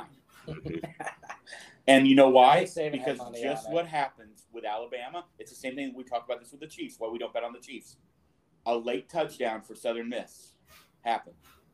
And that's what did it. I, I can't explain what well, I can explain the mojo of trying of never betting on Alabama. I'm not doing it. Yeah, I mean, there there was two 49 point lines last week or last Saturday. It was that one and then the uh, Akron and Ohio State game. And you know, gun to my head, if I had to pick which one would cover, I would have said Alabama, but it was the opposite. Ohio State Correct. was able to cover over Akron. And um, Yeah, for the record though, for the record, I had that Alabama Southern Miss game at 45. So I was able to sneak in with Southern Miss and uh, get that W. This is this is the rankings that you bullied me into. That I yeah, that I went below 500 on this week. So It was not your fault. It was not your fault. This was all on me. It was Sam Howell. Hey, you keep Mack saying Brown. out out of your mouth. Anyway, just, let's just go through a little bit. Obviously, uh, explain to me. I'll let one of you do this. How you can have two teams in the same conference, pooling from the same pool of players, and one team loses sixty-two to nothing. Same conference. This wasn't Georgia versus FBS. This wasn't or FC. I one double A. I still get those confused. Yeah. This wasn't Georgia against um, Liberty. No, that's not even fair. Hugh Freeze, even though he did cost us money on Friday night. But it's Vanderbilt. How do you lose sixty-two to nothing in your own conference? well, Georgia's the best team in the country, in my opinion. Um, and and Vanderbilt's looking forward to uh, basketball and baseball season. That okay? That was a fair assessment. That was, I Do you I I, think I it's want to because see you Georgia have to play be Alabama. smart to go to Vanderbilt? And football players get hit in the head so damn much that they just Shot at the what? We are in a football segment, and you legitimately just called football players unintelligent. I and didn't. I'd like you to take that I back didn't. right now. okay, I consider myself somewhat intelligent. I can't go to Vanderbilt. Okay. So that's what I'm saying. It's Okay. elite of elite. But also, that being said, Christian McCaffrey went to Stanford, so That is correct. It's just it, it's things like this that Caleb says that make me feel so much better about my Ben Simmons take. I'm just okay. Uh, the correlation is kind of crazy. Hey, to be also, let's just keep going here. Okay. Arizona was playing Oregon incredibly well. Yeah. Uh, they ended up, Oregon pulls away. Oregon, third ranked team, wins 41 19. But Arizona was doing their damnedest. Uh, they were down 24 to 19 going into the fourth quarter. And if it, if it weren't for the fact that Arizona is really, really bad, really, really bad, they had a shot to beat Oregon. How crazy would that have been? Yeah, I mean, I did not see that game being close at all. I think Arizona lost to an FCS team earlier in the year. They did. But you know, Oregon. It, look, it's going to sound sour grapes for me, but they deserve to beat Ohio State. They they outplayed Ohio State in all you know, beginning of that game to the very end. Um, Ohio State never really had a shot to win that game. However, in the other games Oregon has played this year, uh, they have not been extremely impressive. At least when you compare, they're, they're getting wins, but like when you compare it to what they're supposed to win by, um, they're they're not really you know capitalizing on this Ohio State win like a lot of people figured they would have. Yeah, I agree. And, and Kevin I've talked about this, and, and I, Kevin, I don't know if you want anything to say. here. A lot of people, including myself at times now, uh, do not pay attention to the Pac 12. It's on late, it's on usually an alternate channel quite often, um, one of those CBS or one of those Fox Sports alternates. And uh, I think a lot of people just don't pay attention to the, to the Pac 12. And so you see Oregon beat Ohio State, they're, oh, they're great. Well, give them credit for the win, but I don't know if they're great yet. I mean, I, yeah. At the end of the day, their goal is to win. That's what they're doing. Correct. So until And they did win by 22. Yeah, yeah. I mean, that's a pretty. That's. Three I think they were 23 point favorites. Yeah, I mean, yeah. Maybe they had money on the game. I don't know. I think maybe. But um, as long as I don't know. I mean, Arizona's bad, and they beat, but they beat them. That's pretty handily. Like that's a good win. The- that's not a win you go in feeling like oh we. played No, like it's bad. shit, we won. Arizona's terrible. I know, but that's twenty. That's twenty two points. Like that's not. That's I not get it. I get it. It's not what you want, but I mean, it wouldn't be bad if they would have lost. That There- would have been bad. There were a lot of weird things this weekend, D, and one of the weirdest was Oklahoma beating West Virginia 16 to 13. When was the last time you saw a Big 12 game have 29 points? Yeah, it's a great point. I don't know. Back when they were the Big Eight, I guess maybe. Big 8 basketball, girls, women. Uh, no, Oh, shit, God. no, no. Not going to Well, alienate. too late. that. You just said it. All right, sorry. But that was weird. Did not mean to go there. Yes, you did. No. Are you with us? I'm here, man. Did not mean to do that. So let's just move on. Um, His I, opinions don't represent the feelings of the rest of the people involved with the podcast. actually, they really, really do, and I didn't mean it like that. I was just Yeah, let's just go back to football Yeah. players are dumb. right, right. Let's do that. I didn't say that. I said they get hit in the head a lot, and Vanderbilt's hard to get into. Um, Iowa beats Colorado State. Another, I think, another surprise. Iowa survives. Really, um, they they hold Colorado State without a point in the second half, but they were trailing fourteen to seven going into halftime. Um, Iowa, who looked really, who's looked really, really strong. I, I still don't buy. I still don't buy their offense. They're definitely a defense first team, and then they have great special teams and an incredible punter and Taylor. Uh, they've got a good field goal kicker. I, I, I can they beat an Ohio State deep with Yeah. their offense? Yeah, Ohio State. Listen, you got all the talent in the world at Ohio State, and I don't really think it's fair to start to criticize the coach yet. But there's there's a disconnect somewhere um, with this talent and the performance on the field, and there are teams in the Big Ten this year. Uh, Penn State, I'm looking at you, right? Iowa, I'm looking at you. Um, Canada's basement, right? I'm looking at you. That you have a chance to really, you know, to knock off Ohio State and to take that uh, take that leap into the conference championship game and you know win it. I mean, Ohio State's had a stranglehold on it for years, and there's there's definitely a door opened. Much like Clemson in the ACC, which we're going to get to here in a minute. Yes, Um, Yeah, but Yeah. no one wants to walk through that door. I, I and and we'll talk a little bit later about Alabama because I am super geeked about the game coming up this weekend. I'm gonna have to record that because we're gonna be gone. But I uh, that's there's a lot of things in, in heading that way that I'm really intrigued to see. Um, Penn State takes care of business obviously at home against Villanova. Nobody really cared about. I mean, you're playing a uh, one double A team. That's what I'm going to refer to them as anymore because I always forget. But um, really, well, probably the game of the week: Arkansas at home against Texas A&M. Do you want me to do it? No. do it. Pig suey, something like that, right? They're Okay. they're coming running, man. My dog had its ears up. 20 to 10 at home. Uh, didn't get to really see that game, not going to lie, but was following it um, via live stuff on, on, on Twitter. And seemed like Arkansas, Arkansas might be for real, dude. Well, yeah, I mean they beat A and M, right? They beat Yeah. um, help me out here, uh, Texas. Uh huh. right? And what they got, not, I know you want to talk about next week, but they're heading with the showdown with Georgia. Yeah. I mean, yeah, uh, they're definitely for real. And um, it's just another team in that conference to make it fun. Upset of the week: NC State at home beats Clemson. Love to see that. I've, I said at the beginning of the year, I'm not buying Clemson. I'm just not. There's too many fat. When you lose a guy like Trevor Lawrence, you lose a Travis Etienne, you you lose those guys. It's just. I know that I know that through the history of college football, they've been replaced. It happens every four, three to four years, but that's a lot. That's Yeah. a lot to replace. And hey, shout out to NC State for for holding home. They're three and one in the ACC right now. They're leading the conference. I, hey, I love it. I think it's fantastic. I was under the assumption that they would be fine, only because Trevor Lawrence was great, but I mean, look There's at the guys always a- before him. It was Deshaun Right. Watson. There's always a guy. like they, right. like yep. they have guys and they get the best in the country always. But yeah, I mean, losing NC State that's probably going to keep them out of the four for the rest. of Oh, the yeah, so they're done. So like they that's hard to recover from with the with the other teams that are going to be in it, like Georgia, and I mean, Oka- is Oklahoma still in it? Well, I mean, they're they're they're ranked what sixth right now, fifth or sixth right now. So But no one has a loss to a team Fourth, like NC fourth. State. Like that's not gonna. That's not gonna. right. Alabama, they're always in it. Yep. So there's already two spots probably. taken. Um, the year Ohio State takes care, obviously, business wins by 52 at, against Akron. Yeah. I mean, LeBron. Well, you think LeBron was conflicted that day since he's from Akron, but he's an Ohio State fan? Uh, probably, yeah, you would have to think so. Isn't his school in Akron? Uh, his, uh, yeah, the school he made. Yeah. Yes, awesome. it is in Akron. Absolutely. Yeah. So he might have been.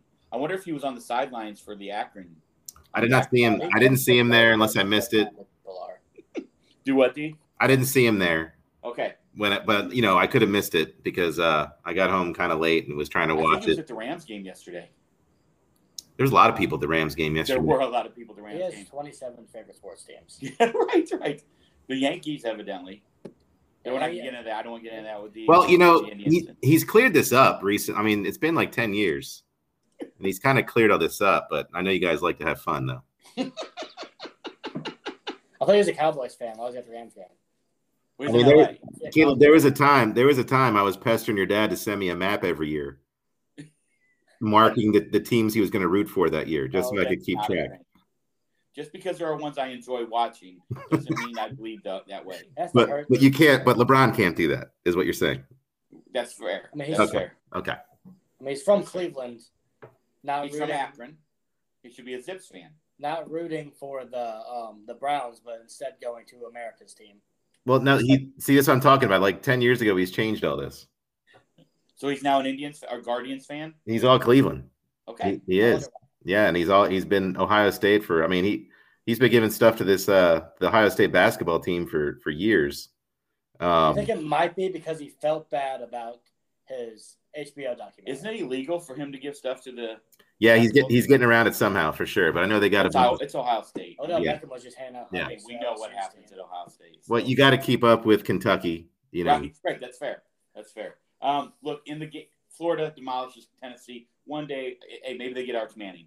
Maybe Arch goes to Tennessee and turns that program around. I just feel like Tennessee should be good every single year, and they aren't. Uh, Florida looks good again. Up uh, win thirty eight to fourteen. The game that we all questioned, what in the world is, is Vegas doing? Was Notre Dame an underdog against Wisconsin? yeah, which made no sense. Notre Dame, the higher seed, they were 12, Wisconsin was 18, and they just destroyed them 41 to 13. Obviously, Notre Dame scores 31 points in the fourth quarter. Um, that just sealed it. But that was crazy, D. yeah. And I mean, again, I know Godard was all over that one, and uh, it didn't really take a bunch of arm twisting to get him you on to get you guys on board. Correct. Um, I again, I don't. Yeah, you said it perfect. I don't understand how that line was the way it was. I'm trying to figure that out. Um, I think Wisconsin is also favored this week, and I can't figure that out. Uh, but uh, yeah, Yeah, that offense is not good. no, Not good at all. Um, was all, was Iowa State the most overrated team coming into the season? Iowa State. Yeah, Ooh, that's a good one. because they Um, lose again to Baylor. I've actually had Clemson fall more than Iowa State. To be honest with you. Makes sense. Um, But Iowa State loses against Iowa, who Iowa again a really strong team. But to lose in Baylor, thirty-one, obviously 31-29, but still, that just shouldn't happen. terrible loss. Yeah, that, that's a terrible loss for them. That's just basketball. Like Right. football, you shouldn't Right. race a Baylor if you're supposed to be good. Uh, BYU, BYU only wins by a touchdown after a really good win against Utah.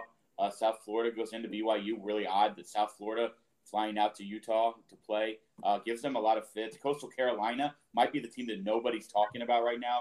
They're undefeated. They win fifty-three to three. Obviously, it's UMass. That's a D one AA team, but No, they UMass look is uh, good. UMass is FBS. Oh, they're up. They're okay. My Yeah. apologies. I thought they Yeah. were still at the lower levels. They used to be. Okay, but still, Coastal Carolina. I, I mean, Good- yeah, score. they're having a, they're having one of those great seasons, and they keep just uh, outperforming what they're supposed to be doing, what Vegas is saying they're supposed to be doing, and they just keep creeping up, creeping up, creeping up. Very reminiscent of a Central Florida team a few years ago. Yes, which means they'll never get a shot to do anything. Right.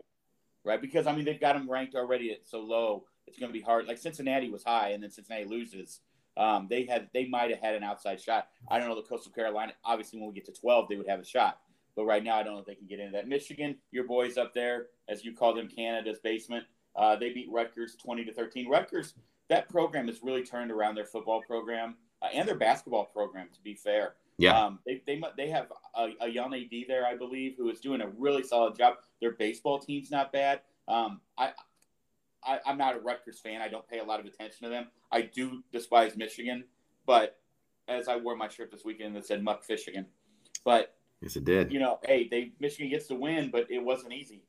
No, and I don't think they expected it to be easy. Um, but man, they look good. They, they look so good, and it.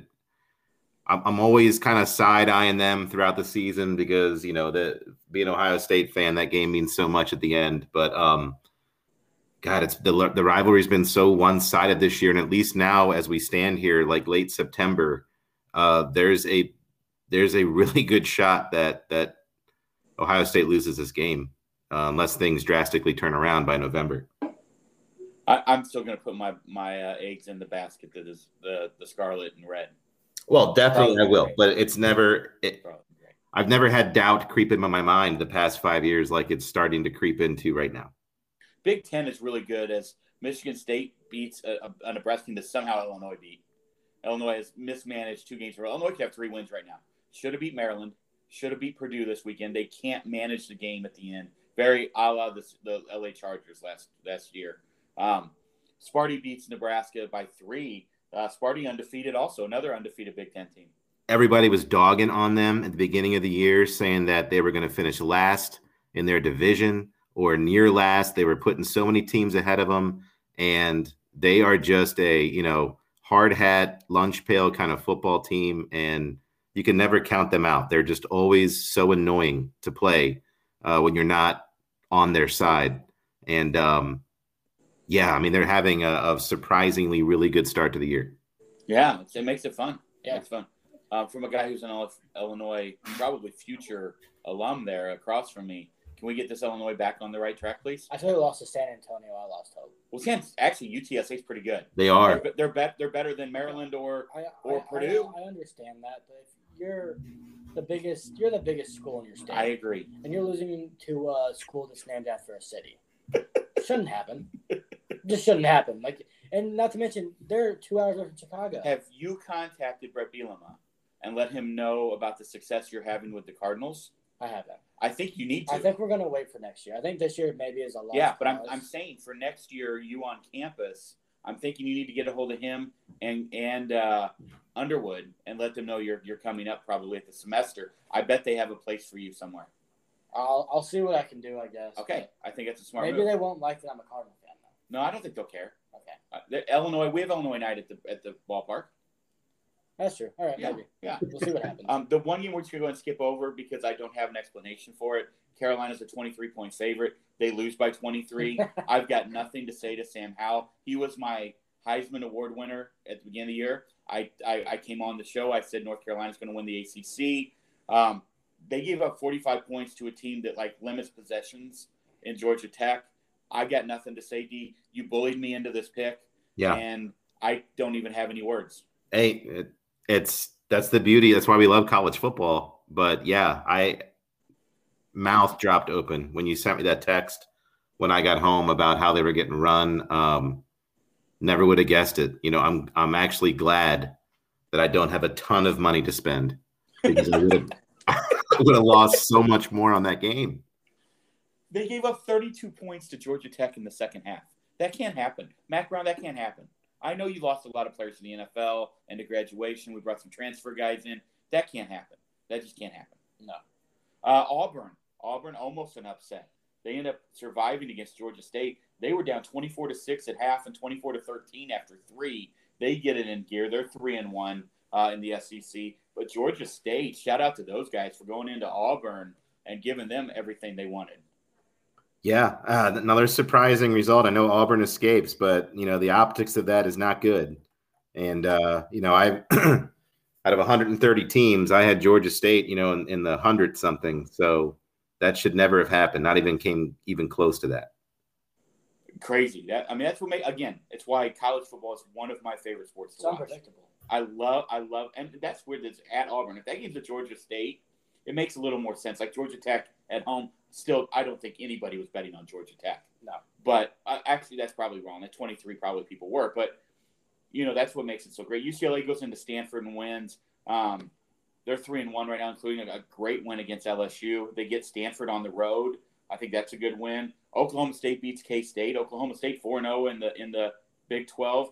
K State was 3 and 0 coming in. That was a, a, a meeting of the undefeateds, and, and K State was actually ranked in that game. Oklahoma State gets the win at home. Uh, they did not score in the second half and still won. When when does that happen? Yeah, Not I often. yeah, not often. But real quick, going back to that UCLA result, Yeah, I mean, they potentially. I know you mentioned how no one watches the Pac-12, but potentially this Saturday, it it you're looking at the game of the week. Potent, and there's a lot of great games this weekend, but potentially the game of the week, UCLA and Arizona State. I mean, the two class teams, the Pac-12, and they're about to go head to head. It's it's going to be one to stay up for. All right, that's good to know. I, I really appreciate that. Here's back when uh, pre twins, PT, pre Caleb and Hannah. Uh, when my wife and I, when Emma was little, uh, my wife worked at Casa Gallardo with your wife, Yeah, yeah, and you know she would work every Saturday night. So Emma and I would hang out all night Saturday. We'd go to Walmart. I'd let her eat like six tacos when she was like two or three. Really great parenting skills here. Um, doing all you know, whatever. We go we go do something. But she would always obviously fall asleep early. So I watched like every Pac-12 game Mm. for like three years when she was little, and because Amy was working. And I I fell in love with Pac-12 football because it was exciting, um, really cool fans, like great fandom, beautiful stadiums, and then you know as the kids get older and things get busier, you lose track of all that. But for those of you out there who have time, pay attention to the Pac-12. It is some fun. It's fun basketball. Plus, you have Bill Walton doing the games, which makes everything better. Baseball is incredible. It's one of those conferences that everybody forgets about, but really, really, some of the best athletes in all three leagues have come out of the Pac-12. Yeah, no doubt. It it just gets really annoying though when you're watching a game, you know, UCLA, USC in December, and everybody's in shorts and t-shirts. It just it is. It is. I agree with that. But I mean, back in the day when you had those Reggie Bush teams, that was some of the most fun college football I've ever seen in my life. And you know that Mike Williams on the outside, you had Matt Leinart, you had all those guys. Carson Palmer was there. Um, you, I mean, there were some great teams. Oregon obviously went to the Rose Bowl a few times. Um, if you if you're up late and you want something to watch, watch Pac-12 football. It, it is one of those things I think a lot of us just don't pay attention to here in the Midwest. Um, but it, there's some great athletes especially out there. in the East. Like in the Right. East, that, they're three Right. hours ahead of them. Yep. That's almost impossible. To watch. All right, dude. Let's really quickly let's look at this weekend a little bit. All right, and uh, I'm- I'd love to hear some of your takes on some of these. Friday night, uh, we're just going to kind of go through the, the top 25. You cool with that? yeah, yeah. Okay, instead of going through obviously every game, that, that would that would even bore me. So, um, Iowa, we got Friday night. Two teams, two top top 15 teams play.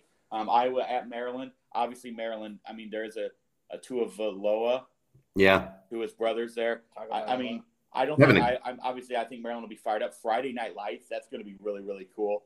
Um, but I, I got to think Iowa goes into Maryland takes care of business. They should by at least double digits, and Yeah. another surprise is happening. But uh, yeah, uh, it- you know, who knows what can happen? Like you said, the Friday night emotions, but Iowa should roll for sure. Does seem like Utah State has played spoiler quite a bit in football in the past, and BYU ranked number 13, which I think is awesome. Yeah. I always love when those teams, the Mountain West teams, are good. They go into Utah State. That's a late game Friday night. Um, that, that's going to be an interesting. You know what's funny to me? This is hilarious. When when you get on the website just to kind of look at the games on ESPN, it tells you where you can buy tickets from. If you want tickets for Iowa, Maryland, you can get them for twenty three bucks. Pretty good deal. if you want BYU, Utah State t- tickets, they start at one hundred and eighty bucks. Whew. So Man, oh man, Woo. I think I'd rather see the first one. I mean, you've got BYU in Utah at Utah State. That's an interstate rivalry. I mean, I get it, but that's wild, right? That's all Utah has sports wise until the Jazz come back. Right. So that's probably the game of the year for them then. I mean, these tickets have to be next to like Karl Malone or something. I don't know that you want to sit there, no, especially if you're a don't girl. say it. Okay. Sorry, it was already it was already on the, especially if you're 14. You know, I, I do have BYU heavily overrated. In you know, I, I have them ranked 45th out of 130. So Wow. now I still have them favored or you know projected to win this game by 13 points because Utah State I have them at 99. I'm not as gung ho on this game as a top 25 ranking might lead you to believe. What what did BYU do? BYU do to hurt you? Ooh, I have to go back and ooh, I don't have that in No, front of me. have to go back. Was it Taysom? Or was it Jim McMahon? oh, you mean like personally, not like this Yeah. year? Nothing. Is it a Nothing. Thing? That's that's one of the things about this. This is all completely uh, objective to keep all my bad opinions and emotions out of it. I like BYU. I watched them play that against Utah, and the man, oh man, the uh, the whole stadium was rocking at BYU. It was pretty awesome to watch. Again, I have no big long history knowing about BYU. No. I love their colors and I love their helmets. D, we talked about this the other day. White helmets are awesome. White helmets are awesome. BYU's got those rocking. That's I, I'm kind of I might record that game and watch it. We'll be camping. That's a whole nother issue that we're going to talk about later in the week. but we will be talking about that. Uh, okay, let's get to Saturday.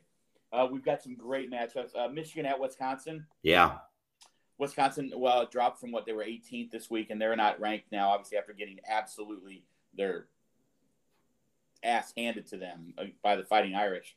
Um, I, I again, this is one of the right when you say Michigan is playing well. This is one of those games that they end up in Camp, Camp Randall, and everybody's jumping around in the fourth quarter, and the next thing you know, Wisconsin and their white helmets walk out with a W. You're right. And this is one of those games that Harbaugh needs to really win. Uh, it's not just Ohio State. I mean, he he's been falling behind a lot of these schools, and but I just I, I'm I am floored today when I look at the line and Wisconsin as a early one point favorite. I'm gonna hop on that It because was- even though I just said that they're gonna win, I really don't believe that. I mean, I- you know, and But If that's they- why. That is why. It's it's it's Harbaugh at Camp Randall. It's Wisconsin. They always seem to pull something out when they shouldn't. And I, I I don't know how to explain it, but they also have some serious juju in that in that Camp Randall stadium. Yeah, they do. Yeah, for sure. And I mean, I think this line is a lot of it based on, you know, past five years about what you said about how Wisconsin's had the ability to step up in games like this. And uh, Harbaugh's team has had problems, you know, sinking in games like this. But if you just go based on this year, what they've done this year, this shouldn't be really that close. Right, right. Um, yeah, that that line that's that's a wild line. I might hop on that a little bit. Um, Godard did tell us. We'll get actually we'll get to that. We'll get to that here in a minute. Um, Wake Forest, Louisville. Caleb brought. We talked about Wake Forest earlier with the ACC. Who are we with talking with ACC with? Uh, Mike with Yeah, with Mike. Godard earlier in the year, and uh, you know Wake Forest is one of those sneaky teams, ranked twenty fourth. Uh, this also feels like a game that Louisville might go in there and beat them. Although Lou, because Louisville can't stop anybody, they can score. They can't stop anybody. No, yeah, yeah. It's it's like it's amazing. They it, they should be in the It's Big Twelve. always been. I feel like. Yeah. Like ever since, like especially when they had Lamar Jackson, you'd be like, the games would be fifty-five to forty-five. That's what it feels like. This have one, um, eight touchdowns. I'm by intrigued to see. And D, I don't know if you have FanDuel right in front of you. If you don't, don't stress about it. I'm intrigued to see what the over is in that Wake Forest Louisville game. Yeah, I don't have it. Um, I'll check that out. I'll okay. check that out in a little bit. But yeah, Um, I mean, look, Wake Forest, they this is one of those teams, they've been building something here for a while, for a few years, very slowly. Yep. But they, I mean, I've got them ranked 23rd. Uh, they they're cracking the top 25 nationally. I mean, they're for real. They're absolutely for real. Yeah, and you know they they just kept making bowl games, and then they get a little better bowl game. You know, six and six, seven and five, eight and four, and here they are uh, at number twenty four. I think that's pretty awesome. Yeah. Um, Coastal Carolina gets you uh, Louisiana Monroe. The what we learned that they were the Warhawks. Oh yeah, well, I, I forgot already. It is. It's the Warhawks of Louisiana Monroe. Uh, Coastal Carolina ranked 16th. I don't know what they have to do to get Love to move up, other than everybody in front of them losing. Yeah, I got him ranked 26th. Uh, I got him as a 29 point winner in this game. Um, I think though that's that's lower though. I think the actual spread is 33. So I don't know, I, whatever for whatever that means. But yeah, Coastal Carolinas. We talked about them earlier. They're having a great year, uh, but they do need a lot of help up front uh, for ahead of them for teams to lose. just to, just to give a little bit more insight and, and i'm not a gambling like that's why we have you and mike on here to talk about the gambling part. But just so we know just the over under for wake forest. Louisville is 61 i did take the wake forest ucf 66 and a half last weekend two weekends ago. Easily took the over 61 and a half. Wake has scored 42 41 35 37 and i'm telling you louisville can't stop anybody but they can score. That to me sounds like easy money at 61 and a half. Sure does. Sure So, does. I guess you just gotta watch just watch weather. That's true. Wake Forest, as long as there's no hurricane. I mean, seriously, like as long as there's no hurricane, I think we're all right. Um, Oregon, number three at Stanford. I, I, I mean, again, Stanford always plays well at home. They did lose to UCLA at home this weekend. I, I'm not. I'm just not buying into Stanford. Uh, I think that's an Oregon. I think Oregon stays at number three. I don't see them losing. Yeah, you got anything different there?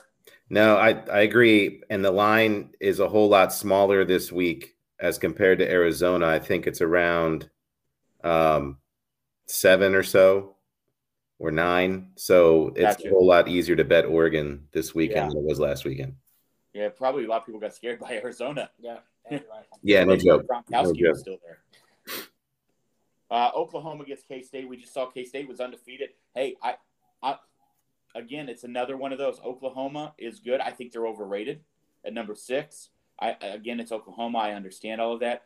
I, I think this is going to be a really good game, and I'm not gonna I'm not gonna call it because I really don't I don't prognosticate that often. But I would not be shocked if K State at home beats Oklahoma this weekend. I wouldn't be either. Uh, the spread is a whole lot bigger than what you know how these two teams stack up against each other. So this is one to definitely take a look at as the week goes on and where that line sits. Absolutely. Uh, your Ohio State Buckeyes get Rutgers. Um, again, I, I, shout out to Rutgers. I, I don't think they hang with Ohio State. I think that's again it could be close in the first half, and then you just see the the athletes of Ohio State pull away. But I know there is like I know that not a lot of people reading some of the boards aren't super happy with Ohio State right now. But I still I still believe in, in that that they're going to get that win.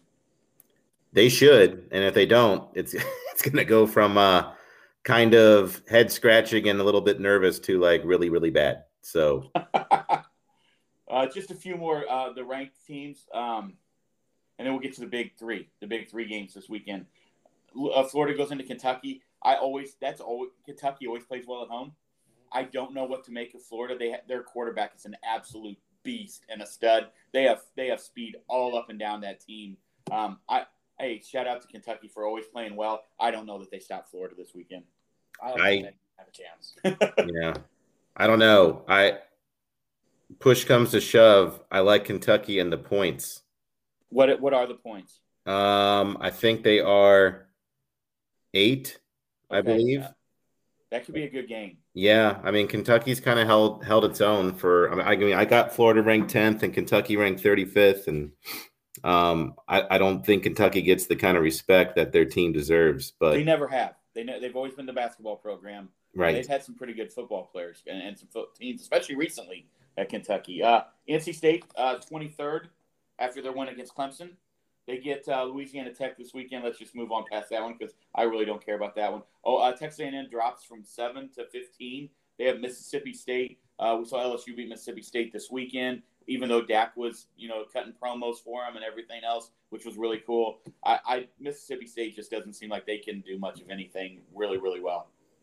Yeah, it's true. I mean, they did keep the LSU game close, though. They did. Um, LSU's not very good. No. Yeah, and A and M, you imagine, is going to be uh, not in the best of moods um, after losing to Arkansas. So I don't know. I could see this game either like you know A and M deflating, and this game is really really closer than it should be, or even the other way around, or I can see it A and M just absolutely stomping them. Right, right. Uh, I'm intrigued. I'm intrigued by Penn State, Indiana. Indiana with a good win against Cincinnati. Um, I, I, I just don't know. I don't know what to think about that. Well, I, I don't know how much people remember last year when Indiana won this game uh, in overtime, and it was a really questionable call at the goal line, and uh, a lot of Penn State fans and players and coaches were, you know, still to this day saying that that game was not did not end the way it should have.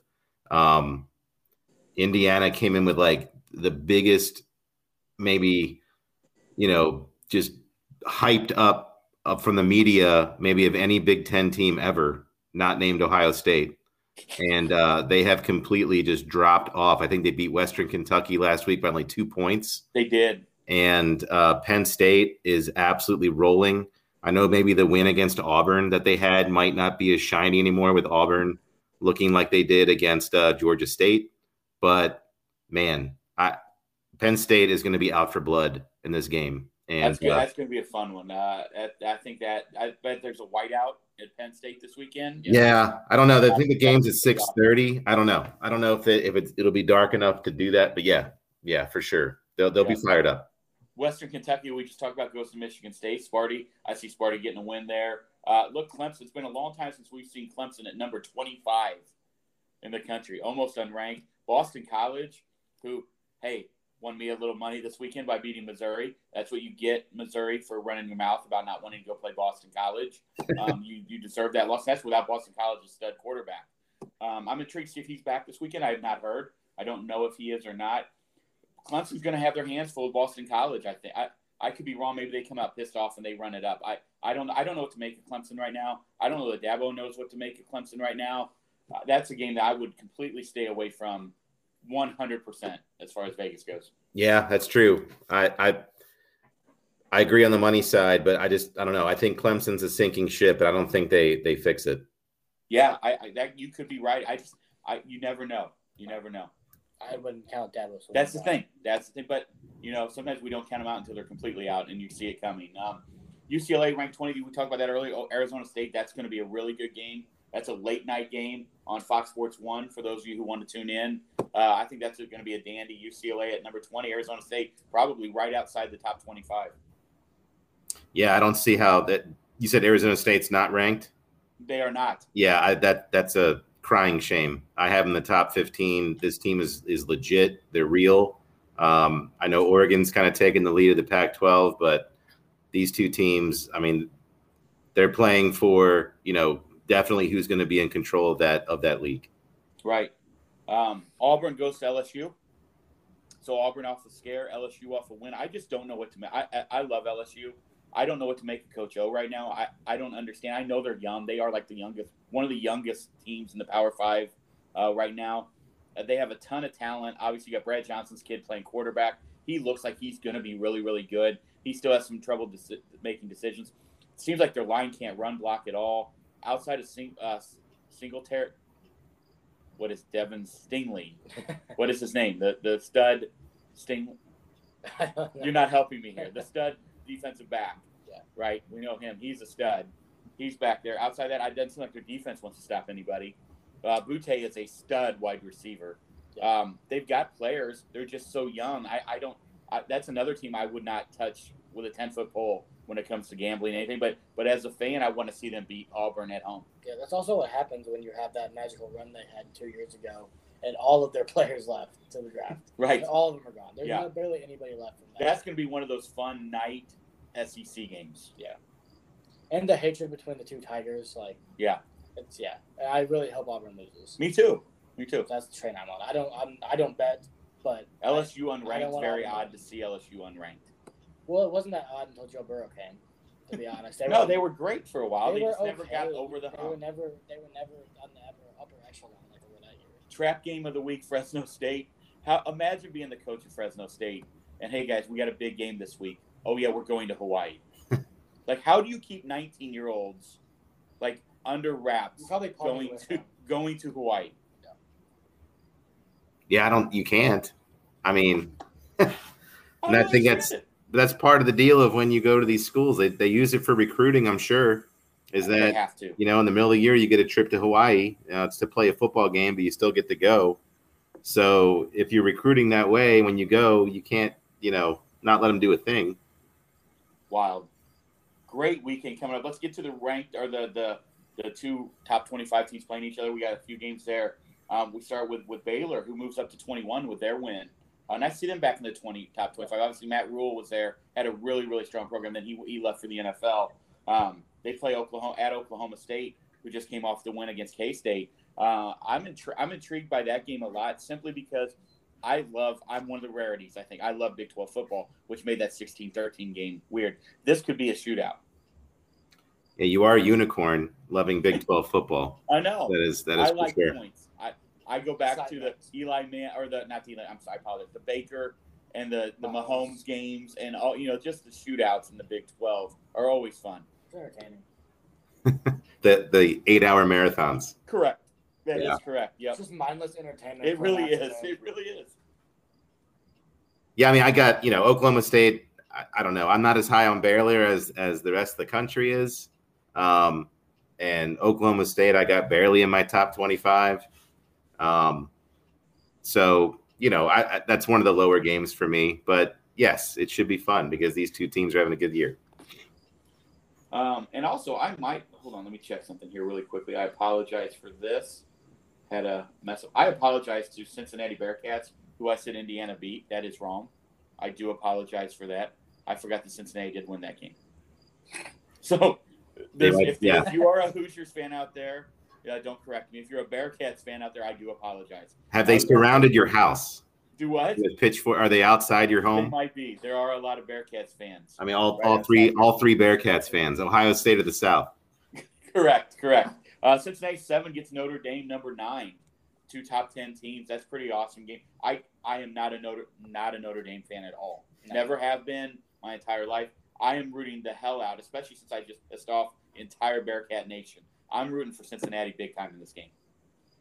it, this is another game like that uh, Wisconsin game where I don't understand the spread on this one um, because I think Cincinnati is favored going into Notre Dame, And um, I know Notre Dame. I mean, I know Cincinnati's been having a great year. Um, I can't say anything bad about their head coach, who's a former Ohio State player and coach. But um, man, Is it Fick Fickell? Fickell, yeah, Yeah, Luke, yep. yeah. And I don't understand how you go into Notre Dame right now uh, after they're coming back from Chicago, and that you know how are you a favorite in that game? But uh, it, it that'll be one to watch, absolutely. Yeah. Um, let's get into the two huge, absolutely huge SEC games. Arkansas goes to Georgia. Georgia. Um, Arkansas right now are, are Georgia's an 18 and a half point favorite. I like I like it and more. Uh, I Georgia is my is my top ranked team in the country. I know Arkansas has had a couple of big wins, but you know I Georgia Georgia's going to win by three touchdowns. Okay, you heard it here first. You heard it here first. I can't wait to see what Mike says. I hope you guys are on the same page. I hope you're on the same page. That might not be one of his games this week either. Um, he'll be on later in the week with us. So I, yeah, I, that's gonna be a fun game. I I'm not as optimistic on that as you, but I, I just because I think Arkansas has the whole package. I think they can play defense. I think they can score. I, I I'm just intrigued to see where that game goes because I don't know that we know enough about either one of those team, two teams yet. Uh, since we've seen Clemson really, really fall, and that was Georgia's obviously big win. I'm intrigued to see what happens in that game. And then the one that I can't wait for, Ole Miss, number 12 at Alabama. Obviously, look, Mike Godard came on here and he said if it's in the 70s, book it, right, for the over-under. I got it at 77 and a half on Sunday night. It's already up to 80.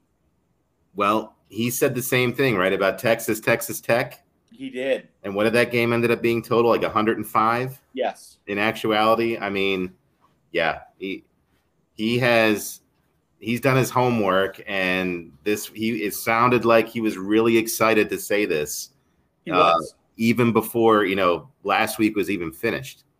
And so, you know, this is one of those things that he has circled on there. So, I mean, everybody should go in on the over on that game and and trust him because he really came through last week. Yeah. So I've, I've already booked. I'm already I'm I've already made my bet, and like I said, it's gone up since then. All Yeah. 38 cents you should put you should put in there. Do what? All 38 cents you got left. No, it's up now. Had a good weekend. Well, there I wouldn't have got, Forty-seven if I wouldn't have got bullied into a couple other bets, I would have had even more. That's your fault for being a professional. He got he got really quiet. All right, let's look. Anyway, those of you out there, spend some time this Saturday watching college football. There are some, as we just went through, some incredible games. Aw- And it's early. It's week five, so um, that things that could really, really, really shake up. Let, let's say this too, right? Uh, this is the first week, right, where you have all FBS teams playing all FBS teams. that is correct. There's no one playing FCS. This is the way it should be. This is fantastic. Yep, yep. Uh, you want to spend a little time, a little bit of time. I know we don't have a lot of time left, but you want to spend the next 15 minutes or so on the NFL? Yeah, we could wake up the listeners and they could uh, hear some NFL here. No, I think they're fired up. Look, our listeners love college football, and what we just gave them was some good stuff. I'm ready, man. I I'll I'll talk about it all night long. Absolutely, absolutely. All right, let's go through. Let's go through the slate. I, I there's some of these games I really don't have much to say. If you guys have something you really, really want to get in with these games, let's go ahead and talk about him. Um, Thursday night we kick off. Obviously, unfortunately, we see McCaffrey get hurt. Yeah. That sucks. I love to watch that dude play football. I told, I told you before the year that I was worried about his legs. Yeah. I, I think that's going to be a reoccurring thing for him, unfortunately. Yeah, hamstring. We don't know how long. I ha- I haven't heard. Have you heard how long he might be It's out? least a couple I, I heard more. That, you know, it's multiple weeks. That's about what I heard. But like, has when was has he played a full season healthy?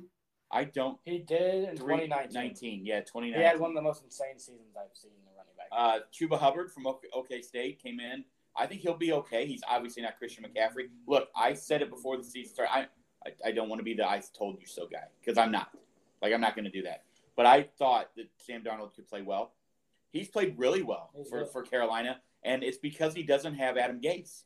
yeah, but you're talking about that. I mean, I don't think it's Adam Gase. I think it's just the Jets. Because that team is fucking terrible. So They are bad at the sport of football. They really are. But it was good to see Darnold play well. Um, 23 of 34 for 304 yards. Obviously, it's the Texans, but the Texans have given teams fits um, so far until that game. So Panthers chop out. Anything you really care about those two teams, D?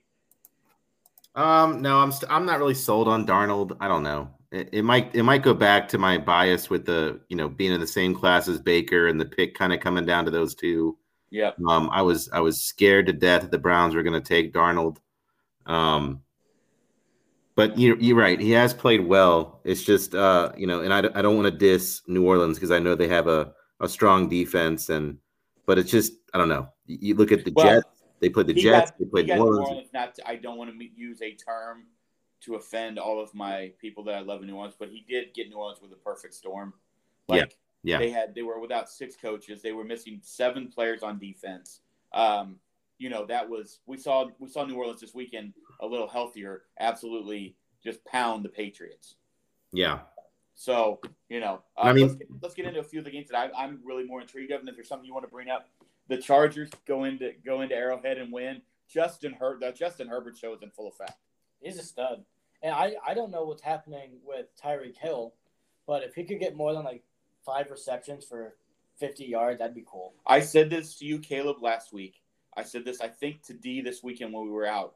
I'm, I, I'm not buying the, I'm not buying the Chargers for the Super Bowl. I'm not. I mean, the Chiefs? I'm not writing them off ever because you have Patrick Mahomes. Until somebody steps up on the other side of the football, outside of Mahomes, outside of Hill and Kelsey, until Hardman or one of those guys step up, it's going to be hard for them to win. Now, now Clyde Edwards-Helaire had 100 yards, who I did have in DFS, even though my DFS teams were garbage this weekend. That was on me, but he did have a decent week. I, I, I don't know. I, I love Justin Herbert. I love that Chargers team. Greatest unis in all of sports. I, I love them. They're really good.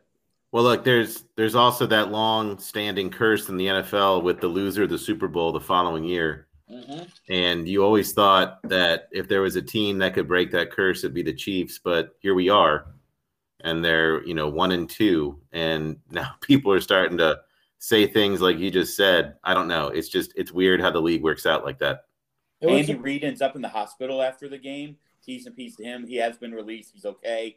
Um, just weird. It's just weird. yeah, I mean, but nobody be surprised if they rattle off 11 wins here. Correct. I get it, and that's why I'm saying like. But I am going to say. I'll say it again. I don't think the Chiefs are going to the Super Bowl this year. That's all I'm saying. I don't know Look, if it's necessarily I mean- a hot take. I mean, it's I, I get it is. So I think I they're still the they still. I think on. nobody Well, wants to see them in the playoffs. They're one and two right now, and they are still the favorite on FanDuel And let to well, go to the Super Bowl. let's also be honest here. They're one and two, but they're also a, a 75 yard Hail Mary, a dropped punt snap, and a Nick Chubb fumble that never happens from being 0 and 3. Correct. Yeah. That is correct.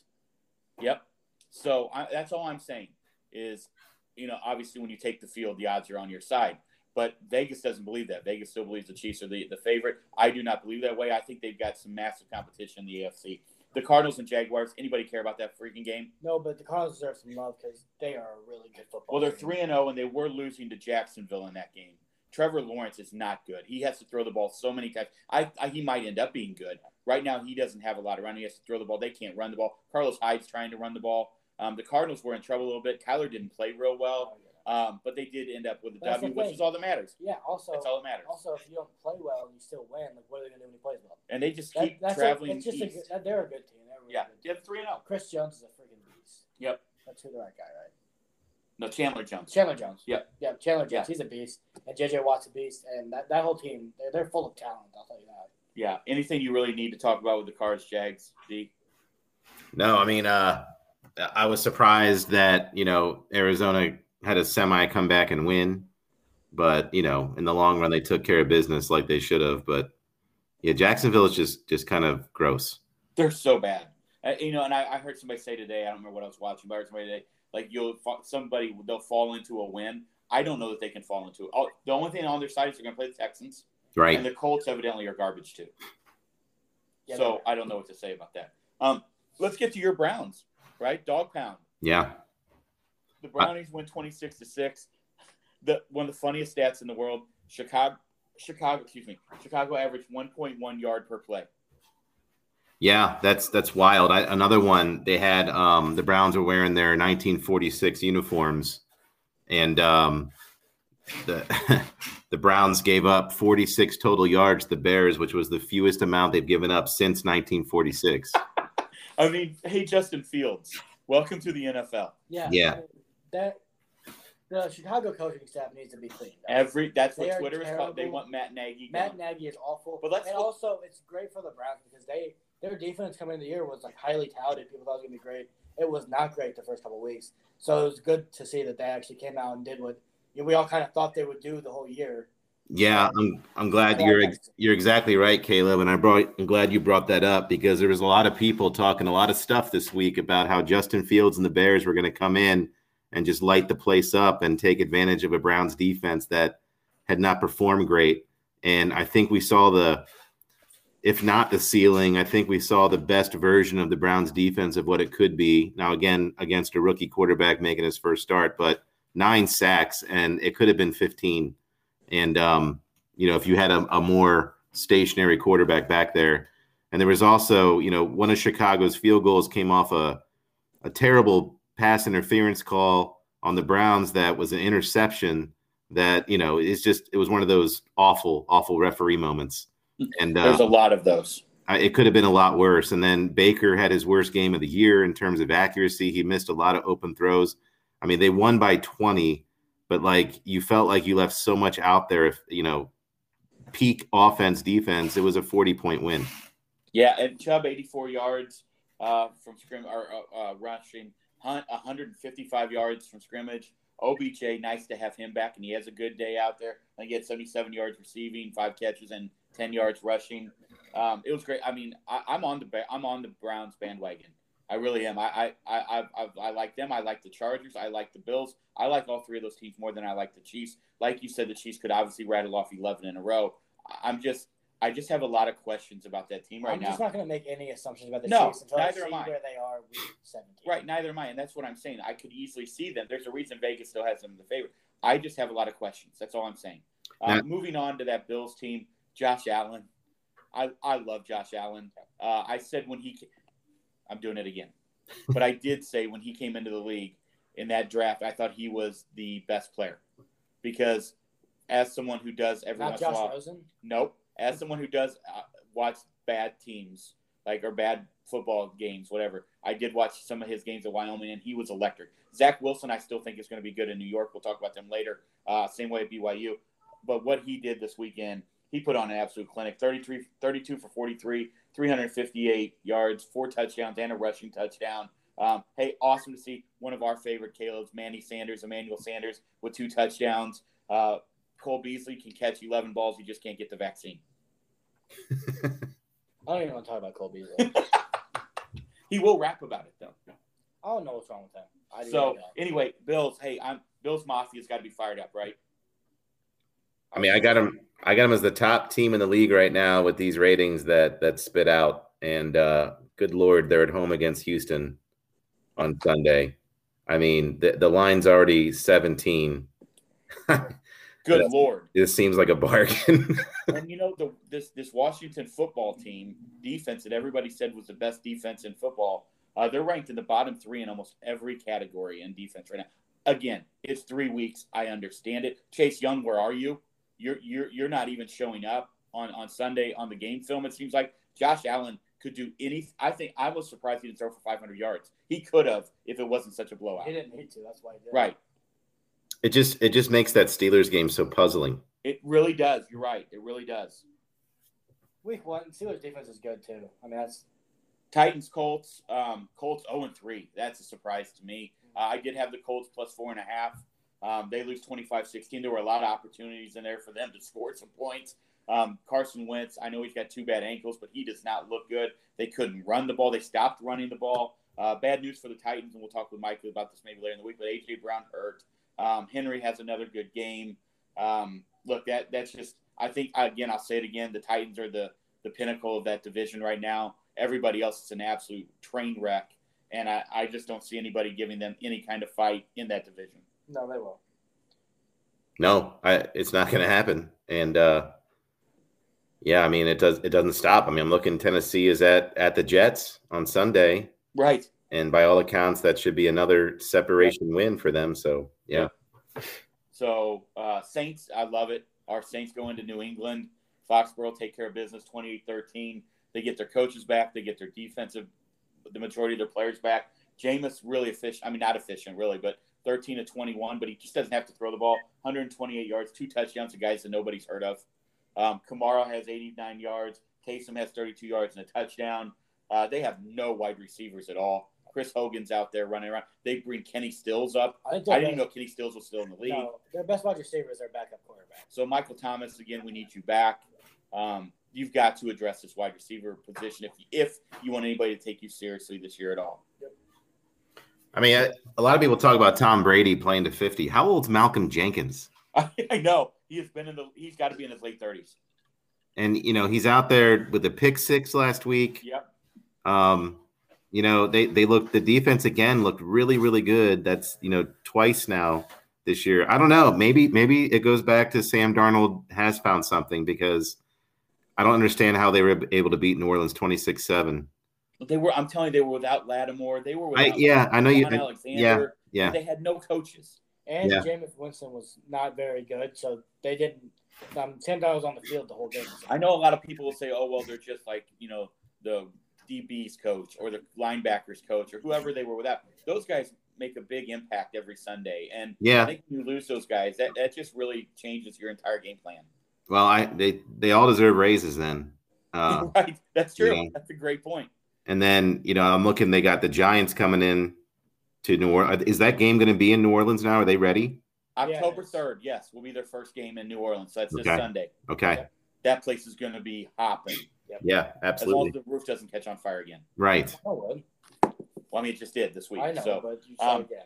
look, look, one thing again, I was bullied into an NFL pick by D's lock of the week. Yes. The Giants were a three point favorite at home against the Falcons. Yeah. The Giants lost by three. They did. They did. They're, they're 0 3. Danny Dimes, who also, again, D's lock of the week matched up with my fantasy player of the week, who I thought was going to go off in Danny Dimes. He didn't. No, I mean he did okay, but no, not not what we were hoping. One, one thing quickly, and I don't want to get into this because I don't really like pinpointing people's careers or ending them for them. Saquon does not look good. I think he's done. Wow. I've heard people say that. It's really Like sad. people that I respect. Like when you say done, Caleb. it. What, It's really sad. I don't want that to be true. Right. But after all those leg injuries, and he just hasn't looked the same. He just hasn't. Caleb, when you say dumb, not not dumb. Not- you said dumb earlier. When I said done. when you I know no when you say done, that was my fault. I was just trying to. When you say done, like what do you mean? Caleb. He could have called him dumb. I'm not gonna call Saquon. He did go to Penn State. He's not dumb. Oh, he's not done. So yeah, I, I don't know. That's a weird one. Again, I was all on board with you with the Giants. I thought they were going to get their first win. They had looked pretty good against the Redskins the week before. Yeah, they sure Uh, did. You The know, football I, team. the football team. I did say the Redskins. Stop saying it. I've done it 400 times on this this podcast. Uh, let's move on. Look, the, one of the surprises of the week that I absolutely love: Joey Burrow, Ja'Marr Chase go into Pittsburgh, and I'm sure you're loving this, even though it's probably hard for you to love a Bengals win. But as a Browns fan, to see them beat Ben, Ben looks awful, 24 to 10. Najee Harris leads the team in receptions with 14 receptions. He can't run the ball, but he can catch the ball. Ja'Marr Chase, when Joe Burrow, like you know, we all thought they needed Penei Sewell, but he might have been right getting Ja'Marr Chase. Three touchdowns so far. Yeah, without a doubt. And I've, there's Four. I apologize. yeah, I was gonna say. I think he had he had two games of two, right? Yeah, four. He had two this weekend. He had two So- this weekend and one each week before. He's on Caleb's team, so I know Caleb knows. Yeah, he has four touchdowns. Four. Yeah, yeah, he's not gonna. Yeah, but listen, I mean, it's always a great thing when Pittsburgh loses, and it, one of the great things about the AFC North for me, and it's also also one of the frustrating things, is that essentially the four teams that you have, right, in spirit, they're they're all Cleveland Browns in Pittsburgh, Right. That's true. like, and so it's you know it's this uh, whenever Pittsburgh loses, even though you know Baltimore, who I can't stand, and and the Browns of the South when they win, it's just uh, just just seeing Pittsburgh lose and, and seeing Roethlisberger frustrated. It it just it makes your day. It absolutely makes your day. I as, as soon as I saw that, I was like, he's going to be really, really happy about I was that. happy. I don't know. Yeah, I why. love Joe Burrow. I, I love. Well, yeah, I love Joe Burrow and Ja'Marr Chase. But Same. I also absolutely despise Big Ben. And you know, without Tee Higgins, I thought Ja'Marr Chase might get a lot of double coverage, and he might have. I didn't get to watch the game. He's game, just a stud. but he is. He doesn't we, need to we- see we the were lines. talking about the drops, right? Yeah, yeah, that was good. Good. He does not need to see the lines. That was over which Matt Yeah. Santos was overrated. Um, hey, Bengals are two and one. Yeah. Yeah, look, you always know a quarterback has a connection with the receiver when you see them throw the ball to them before they're open. Yep. And Yep. he, he's doing that nonstop with Chase. And uh, yeah, it's long for real. touchdowns too. He's Long- not long like, touchdowns, yard exactly touchdowns. right. They're like 45, 30. Yeah, and, and interesting line for Burrow, 14 of 18, very efficient, but only throwing the ball 18 times. You don't see that in the NFL very often. But that's much more on the fact, and Mixon only had 90 yards on the ground. Um, but that's much more the fact that Big Ben couldn't do anything. I, I, obviously, today McAfee has overreaction Monday on his show, and the Steelers fans are not happy. No, and it's also a credit to the a credit to the offensive line of the Bengals not getting Joe Burrow hit all the time. That's correct. That's correct. Yeah, I was glad to see it. I, I want I want Joey to be successful coming back off that terrible knee injury. Um, I want to see him be. I love Ja'Marr Chase. I, I'm I'm in, I, I hope they get Tee Higgins back. I really am a Tee Higgins fan. Um, I, I think that's going to be a really really fun team to watch potentially in the future. I'm not saying this year they're going to do much damage. I don't know, but know. but but I think they'll be in the future. They they had a few more weapons here and there. I, I like it. Um, the one of the Steelers fans can cry all year, and it would just be it would be they could finish dead last. It would be a glorious thing. Agreed. Agreed. One of the greatest endings we've ever seen in the NFL. Even though once again the referees, we're not going. We were going to get in the referees. We're not going to do that because we're kind of running short on time a little bit here. Um, but the the referees completely botched the the Lions Ravens game with a with a missed false start or not false start uh, delay a game penalty. Absolutely blow it. 1001, 1002, 1003. Still no whistle. But Justin Tucker hits a 66 yarder NFL record to win it. Yep. Uh, Calvin Johnson Day in Detroit. Detroit, I, they're like, I don't know what you do in Detroit. You know that I I swear watching football games, I see the delay a game happen all the time. Same. and I don't know what it are the referees. Is the TV clock not exactly right? What I heard is it's here's what I heard. Again, we go back to oh, the job is hard, right? It's they have to look at the ball and then at the clock, and in that time they could miss something. That's that was the explanation I read. Well, Aaron then Rodgers does it all the time. yes, He takes and they know it. Yeah, they know it. I've, I've absolutely. Drew Brees used to take advantage of it. Seemed like every play. I think the delay of game penalty is so funny because when they blow the whistle, it delays the game even more. see, I'm not I'm not buying that. I'm not buying that excuse because where, where the game clock is, right? It's it's right there on the field level. Yep.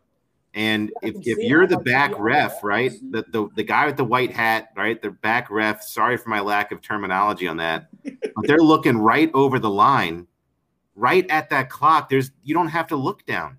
I believe You're- they do call them the line judge. You're you're literally looking at the clock in front of you, Yes. and you're seeing if the ball's snapped already. And if they're having that hard of a time with this, how are they calling and not calling holding penalties on you know nine matchups around the line of scrimmage every play?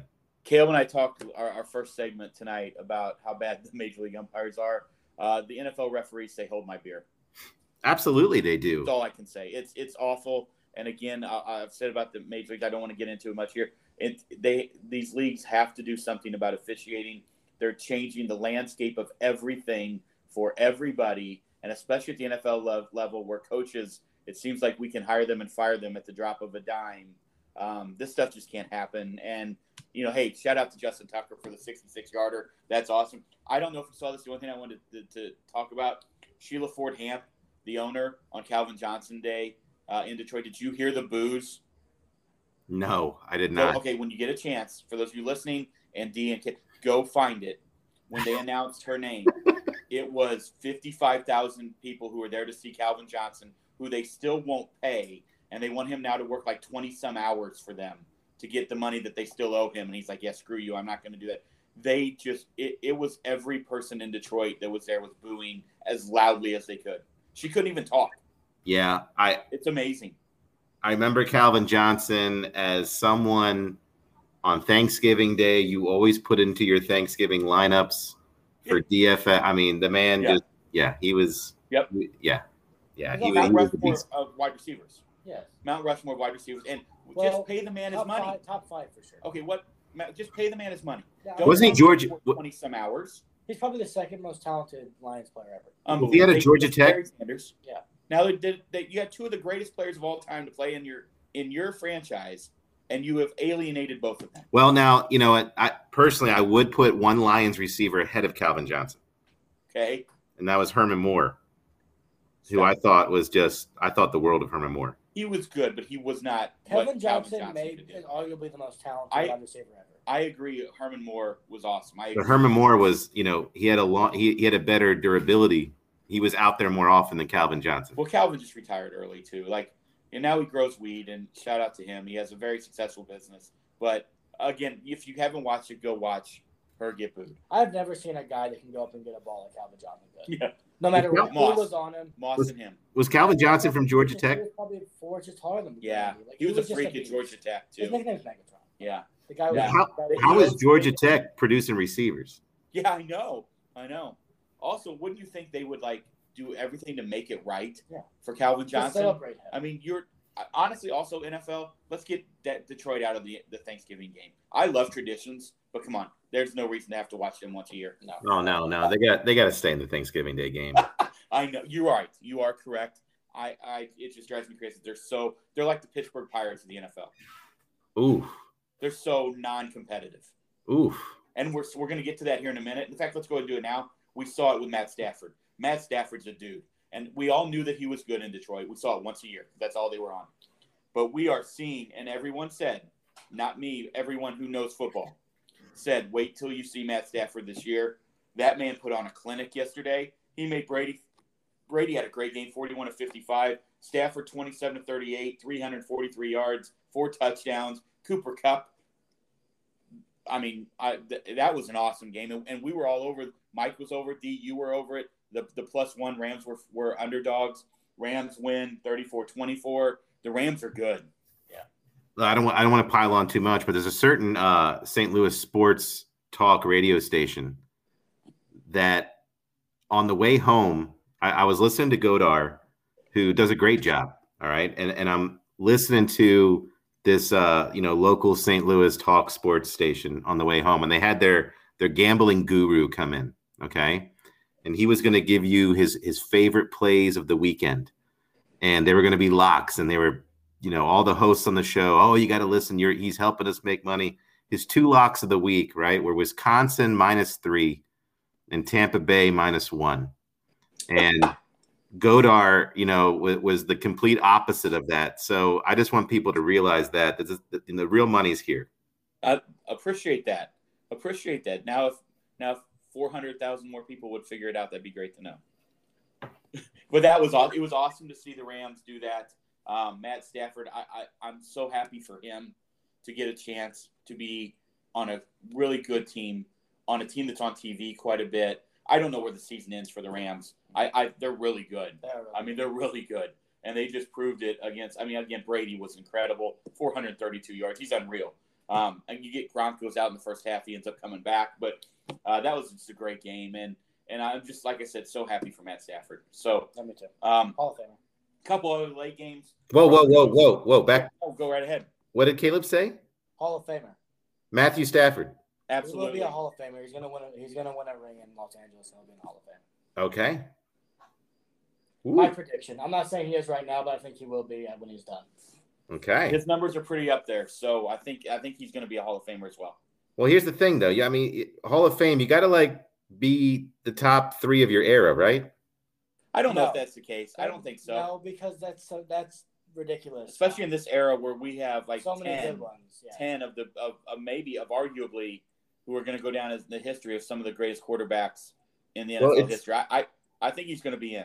You're supposed to be the best if you get in, not just good. No, I his if we I don't have them. I will have them next time you're on, and we can take a look at those a little bit more.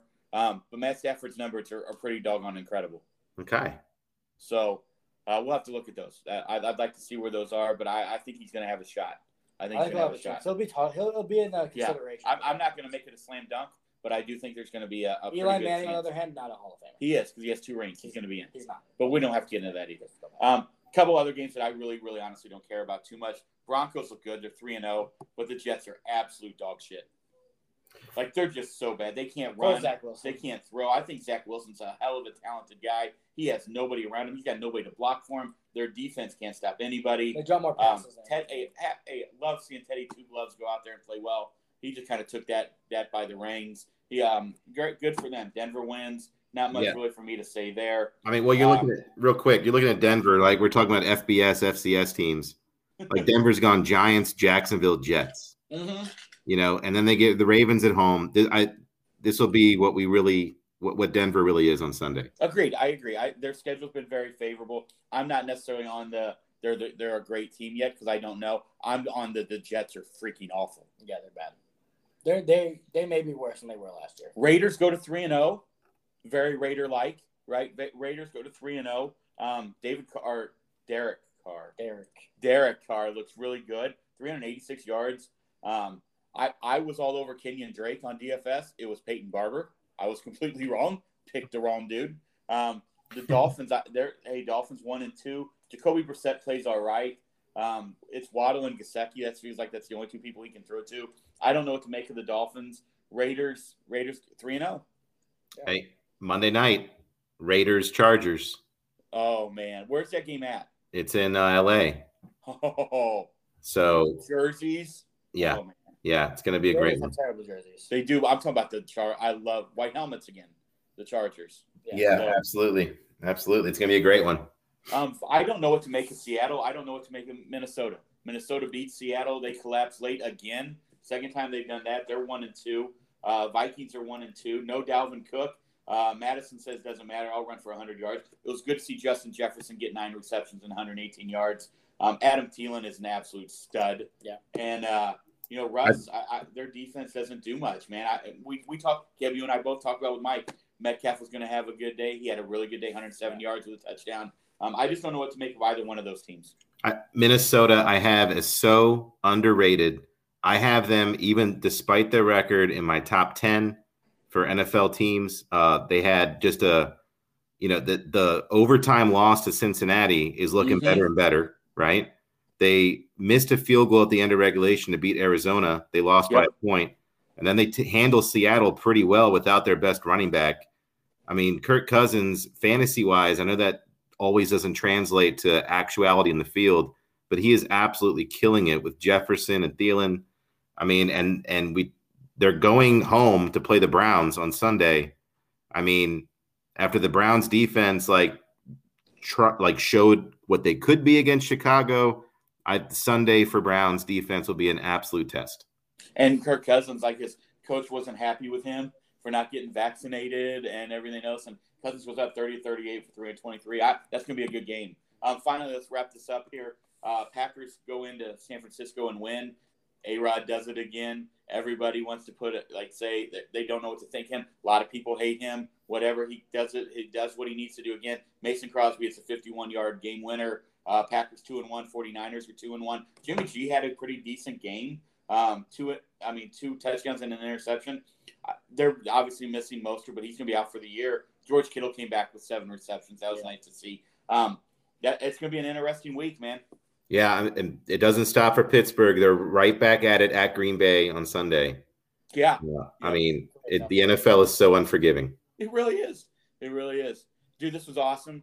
Can't thank you enough. I know you are busy with your little ones running around, running you ragged. We've been there. I completely understand that. Thank you for taking your time tonight to come on to talk about your ratings a little bit. When next time we have you on, we'll get. We'll. I'd like to have it maybe later in the week. Obviously, we've got one thing we'll do Thursday with Godard with the betting, but we got some of your stuff takes also for this week, which I think is really awesome. But I'd like to hear more about those ratings and where they're standing, like maybe after week six or seven of the NCAA. Yeah, I'd love to be on. I, I wish I could be on every single day, guys. You do a- a great job. Uh, it is so much fun to listen, and it's uh, so much fun to be on. Uh, just don't don't stop doing what you're doing because there are a lot of people that count on you guys to uh, give them a lot of entertainment. I appreciate you, man. We, we always love having you on. Caleb, you got anything else you need to add, brother, before we go into watching you pick up Budweiser bottles tomorrow night?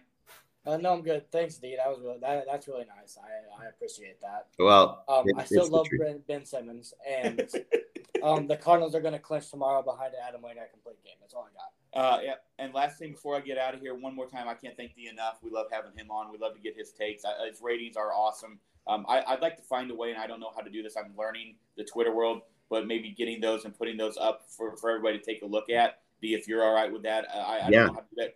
We'll talk about that, but I'd like to find a way to do that. That'd be great because I get so frustrated uh, trying to read stuff, and you know everybody wants a subscription, and um, exactly. I would love to I put it out for free. 172 thousand listeners, so you know we can maybe send some of them your way. Absolutely, man. Yeah. But no, I, I, will be in touch because I would like to get that up on the Facebook page and the the Twitter page. Um, once again, thank you everybody. Uh, those of you we talked a lot about college football and the NFL. Look, Saturday's going to be an awesome day. My wife and I are going to be camping. Uh, we do have some stuff to talk about on Thursday about that. And then I cannot wait to report back on how that goes because we'll just see. We'll just see. Uh, go cards, go cards. Don't miss out on an awesome college football Saturday. What's going to be an awesome NFL Sunday. Uh, once again, we can't thank you guys enough. Find us on your favorite podcast platform. Give us a five star rating. That really, really, really uh, helps everyone involved. You guys are the absolute best. You can find us on Twitter at more underscore noble. We will be talking to you soon, hopefully uh, with the cards clincher. And everybody have an amazing day. Stay safe out there. Take care of each other. Cheers. The more you noble, the more you noble, the more you noble. It's the more you noble.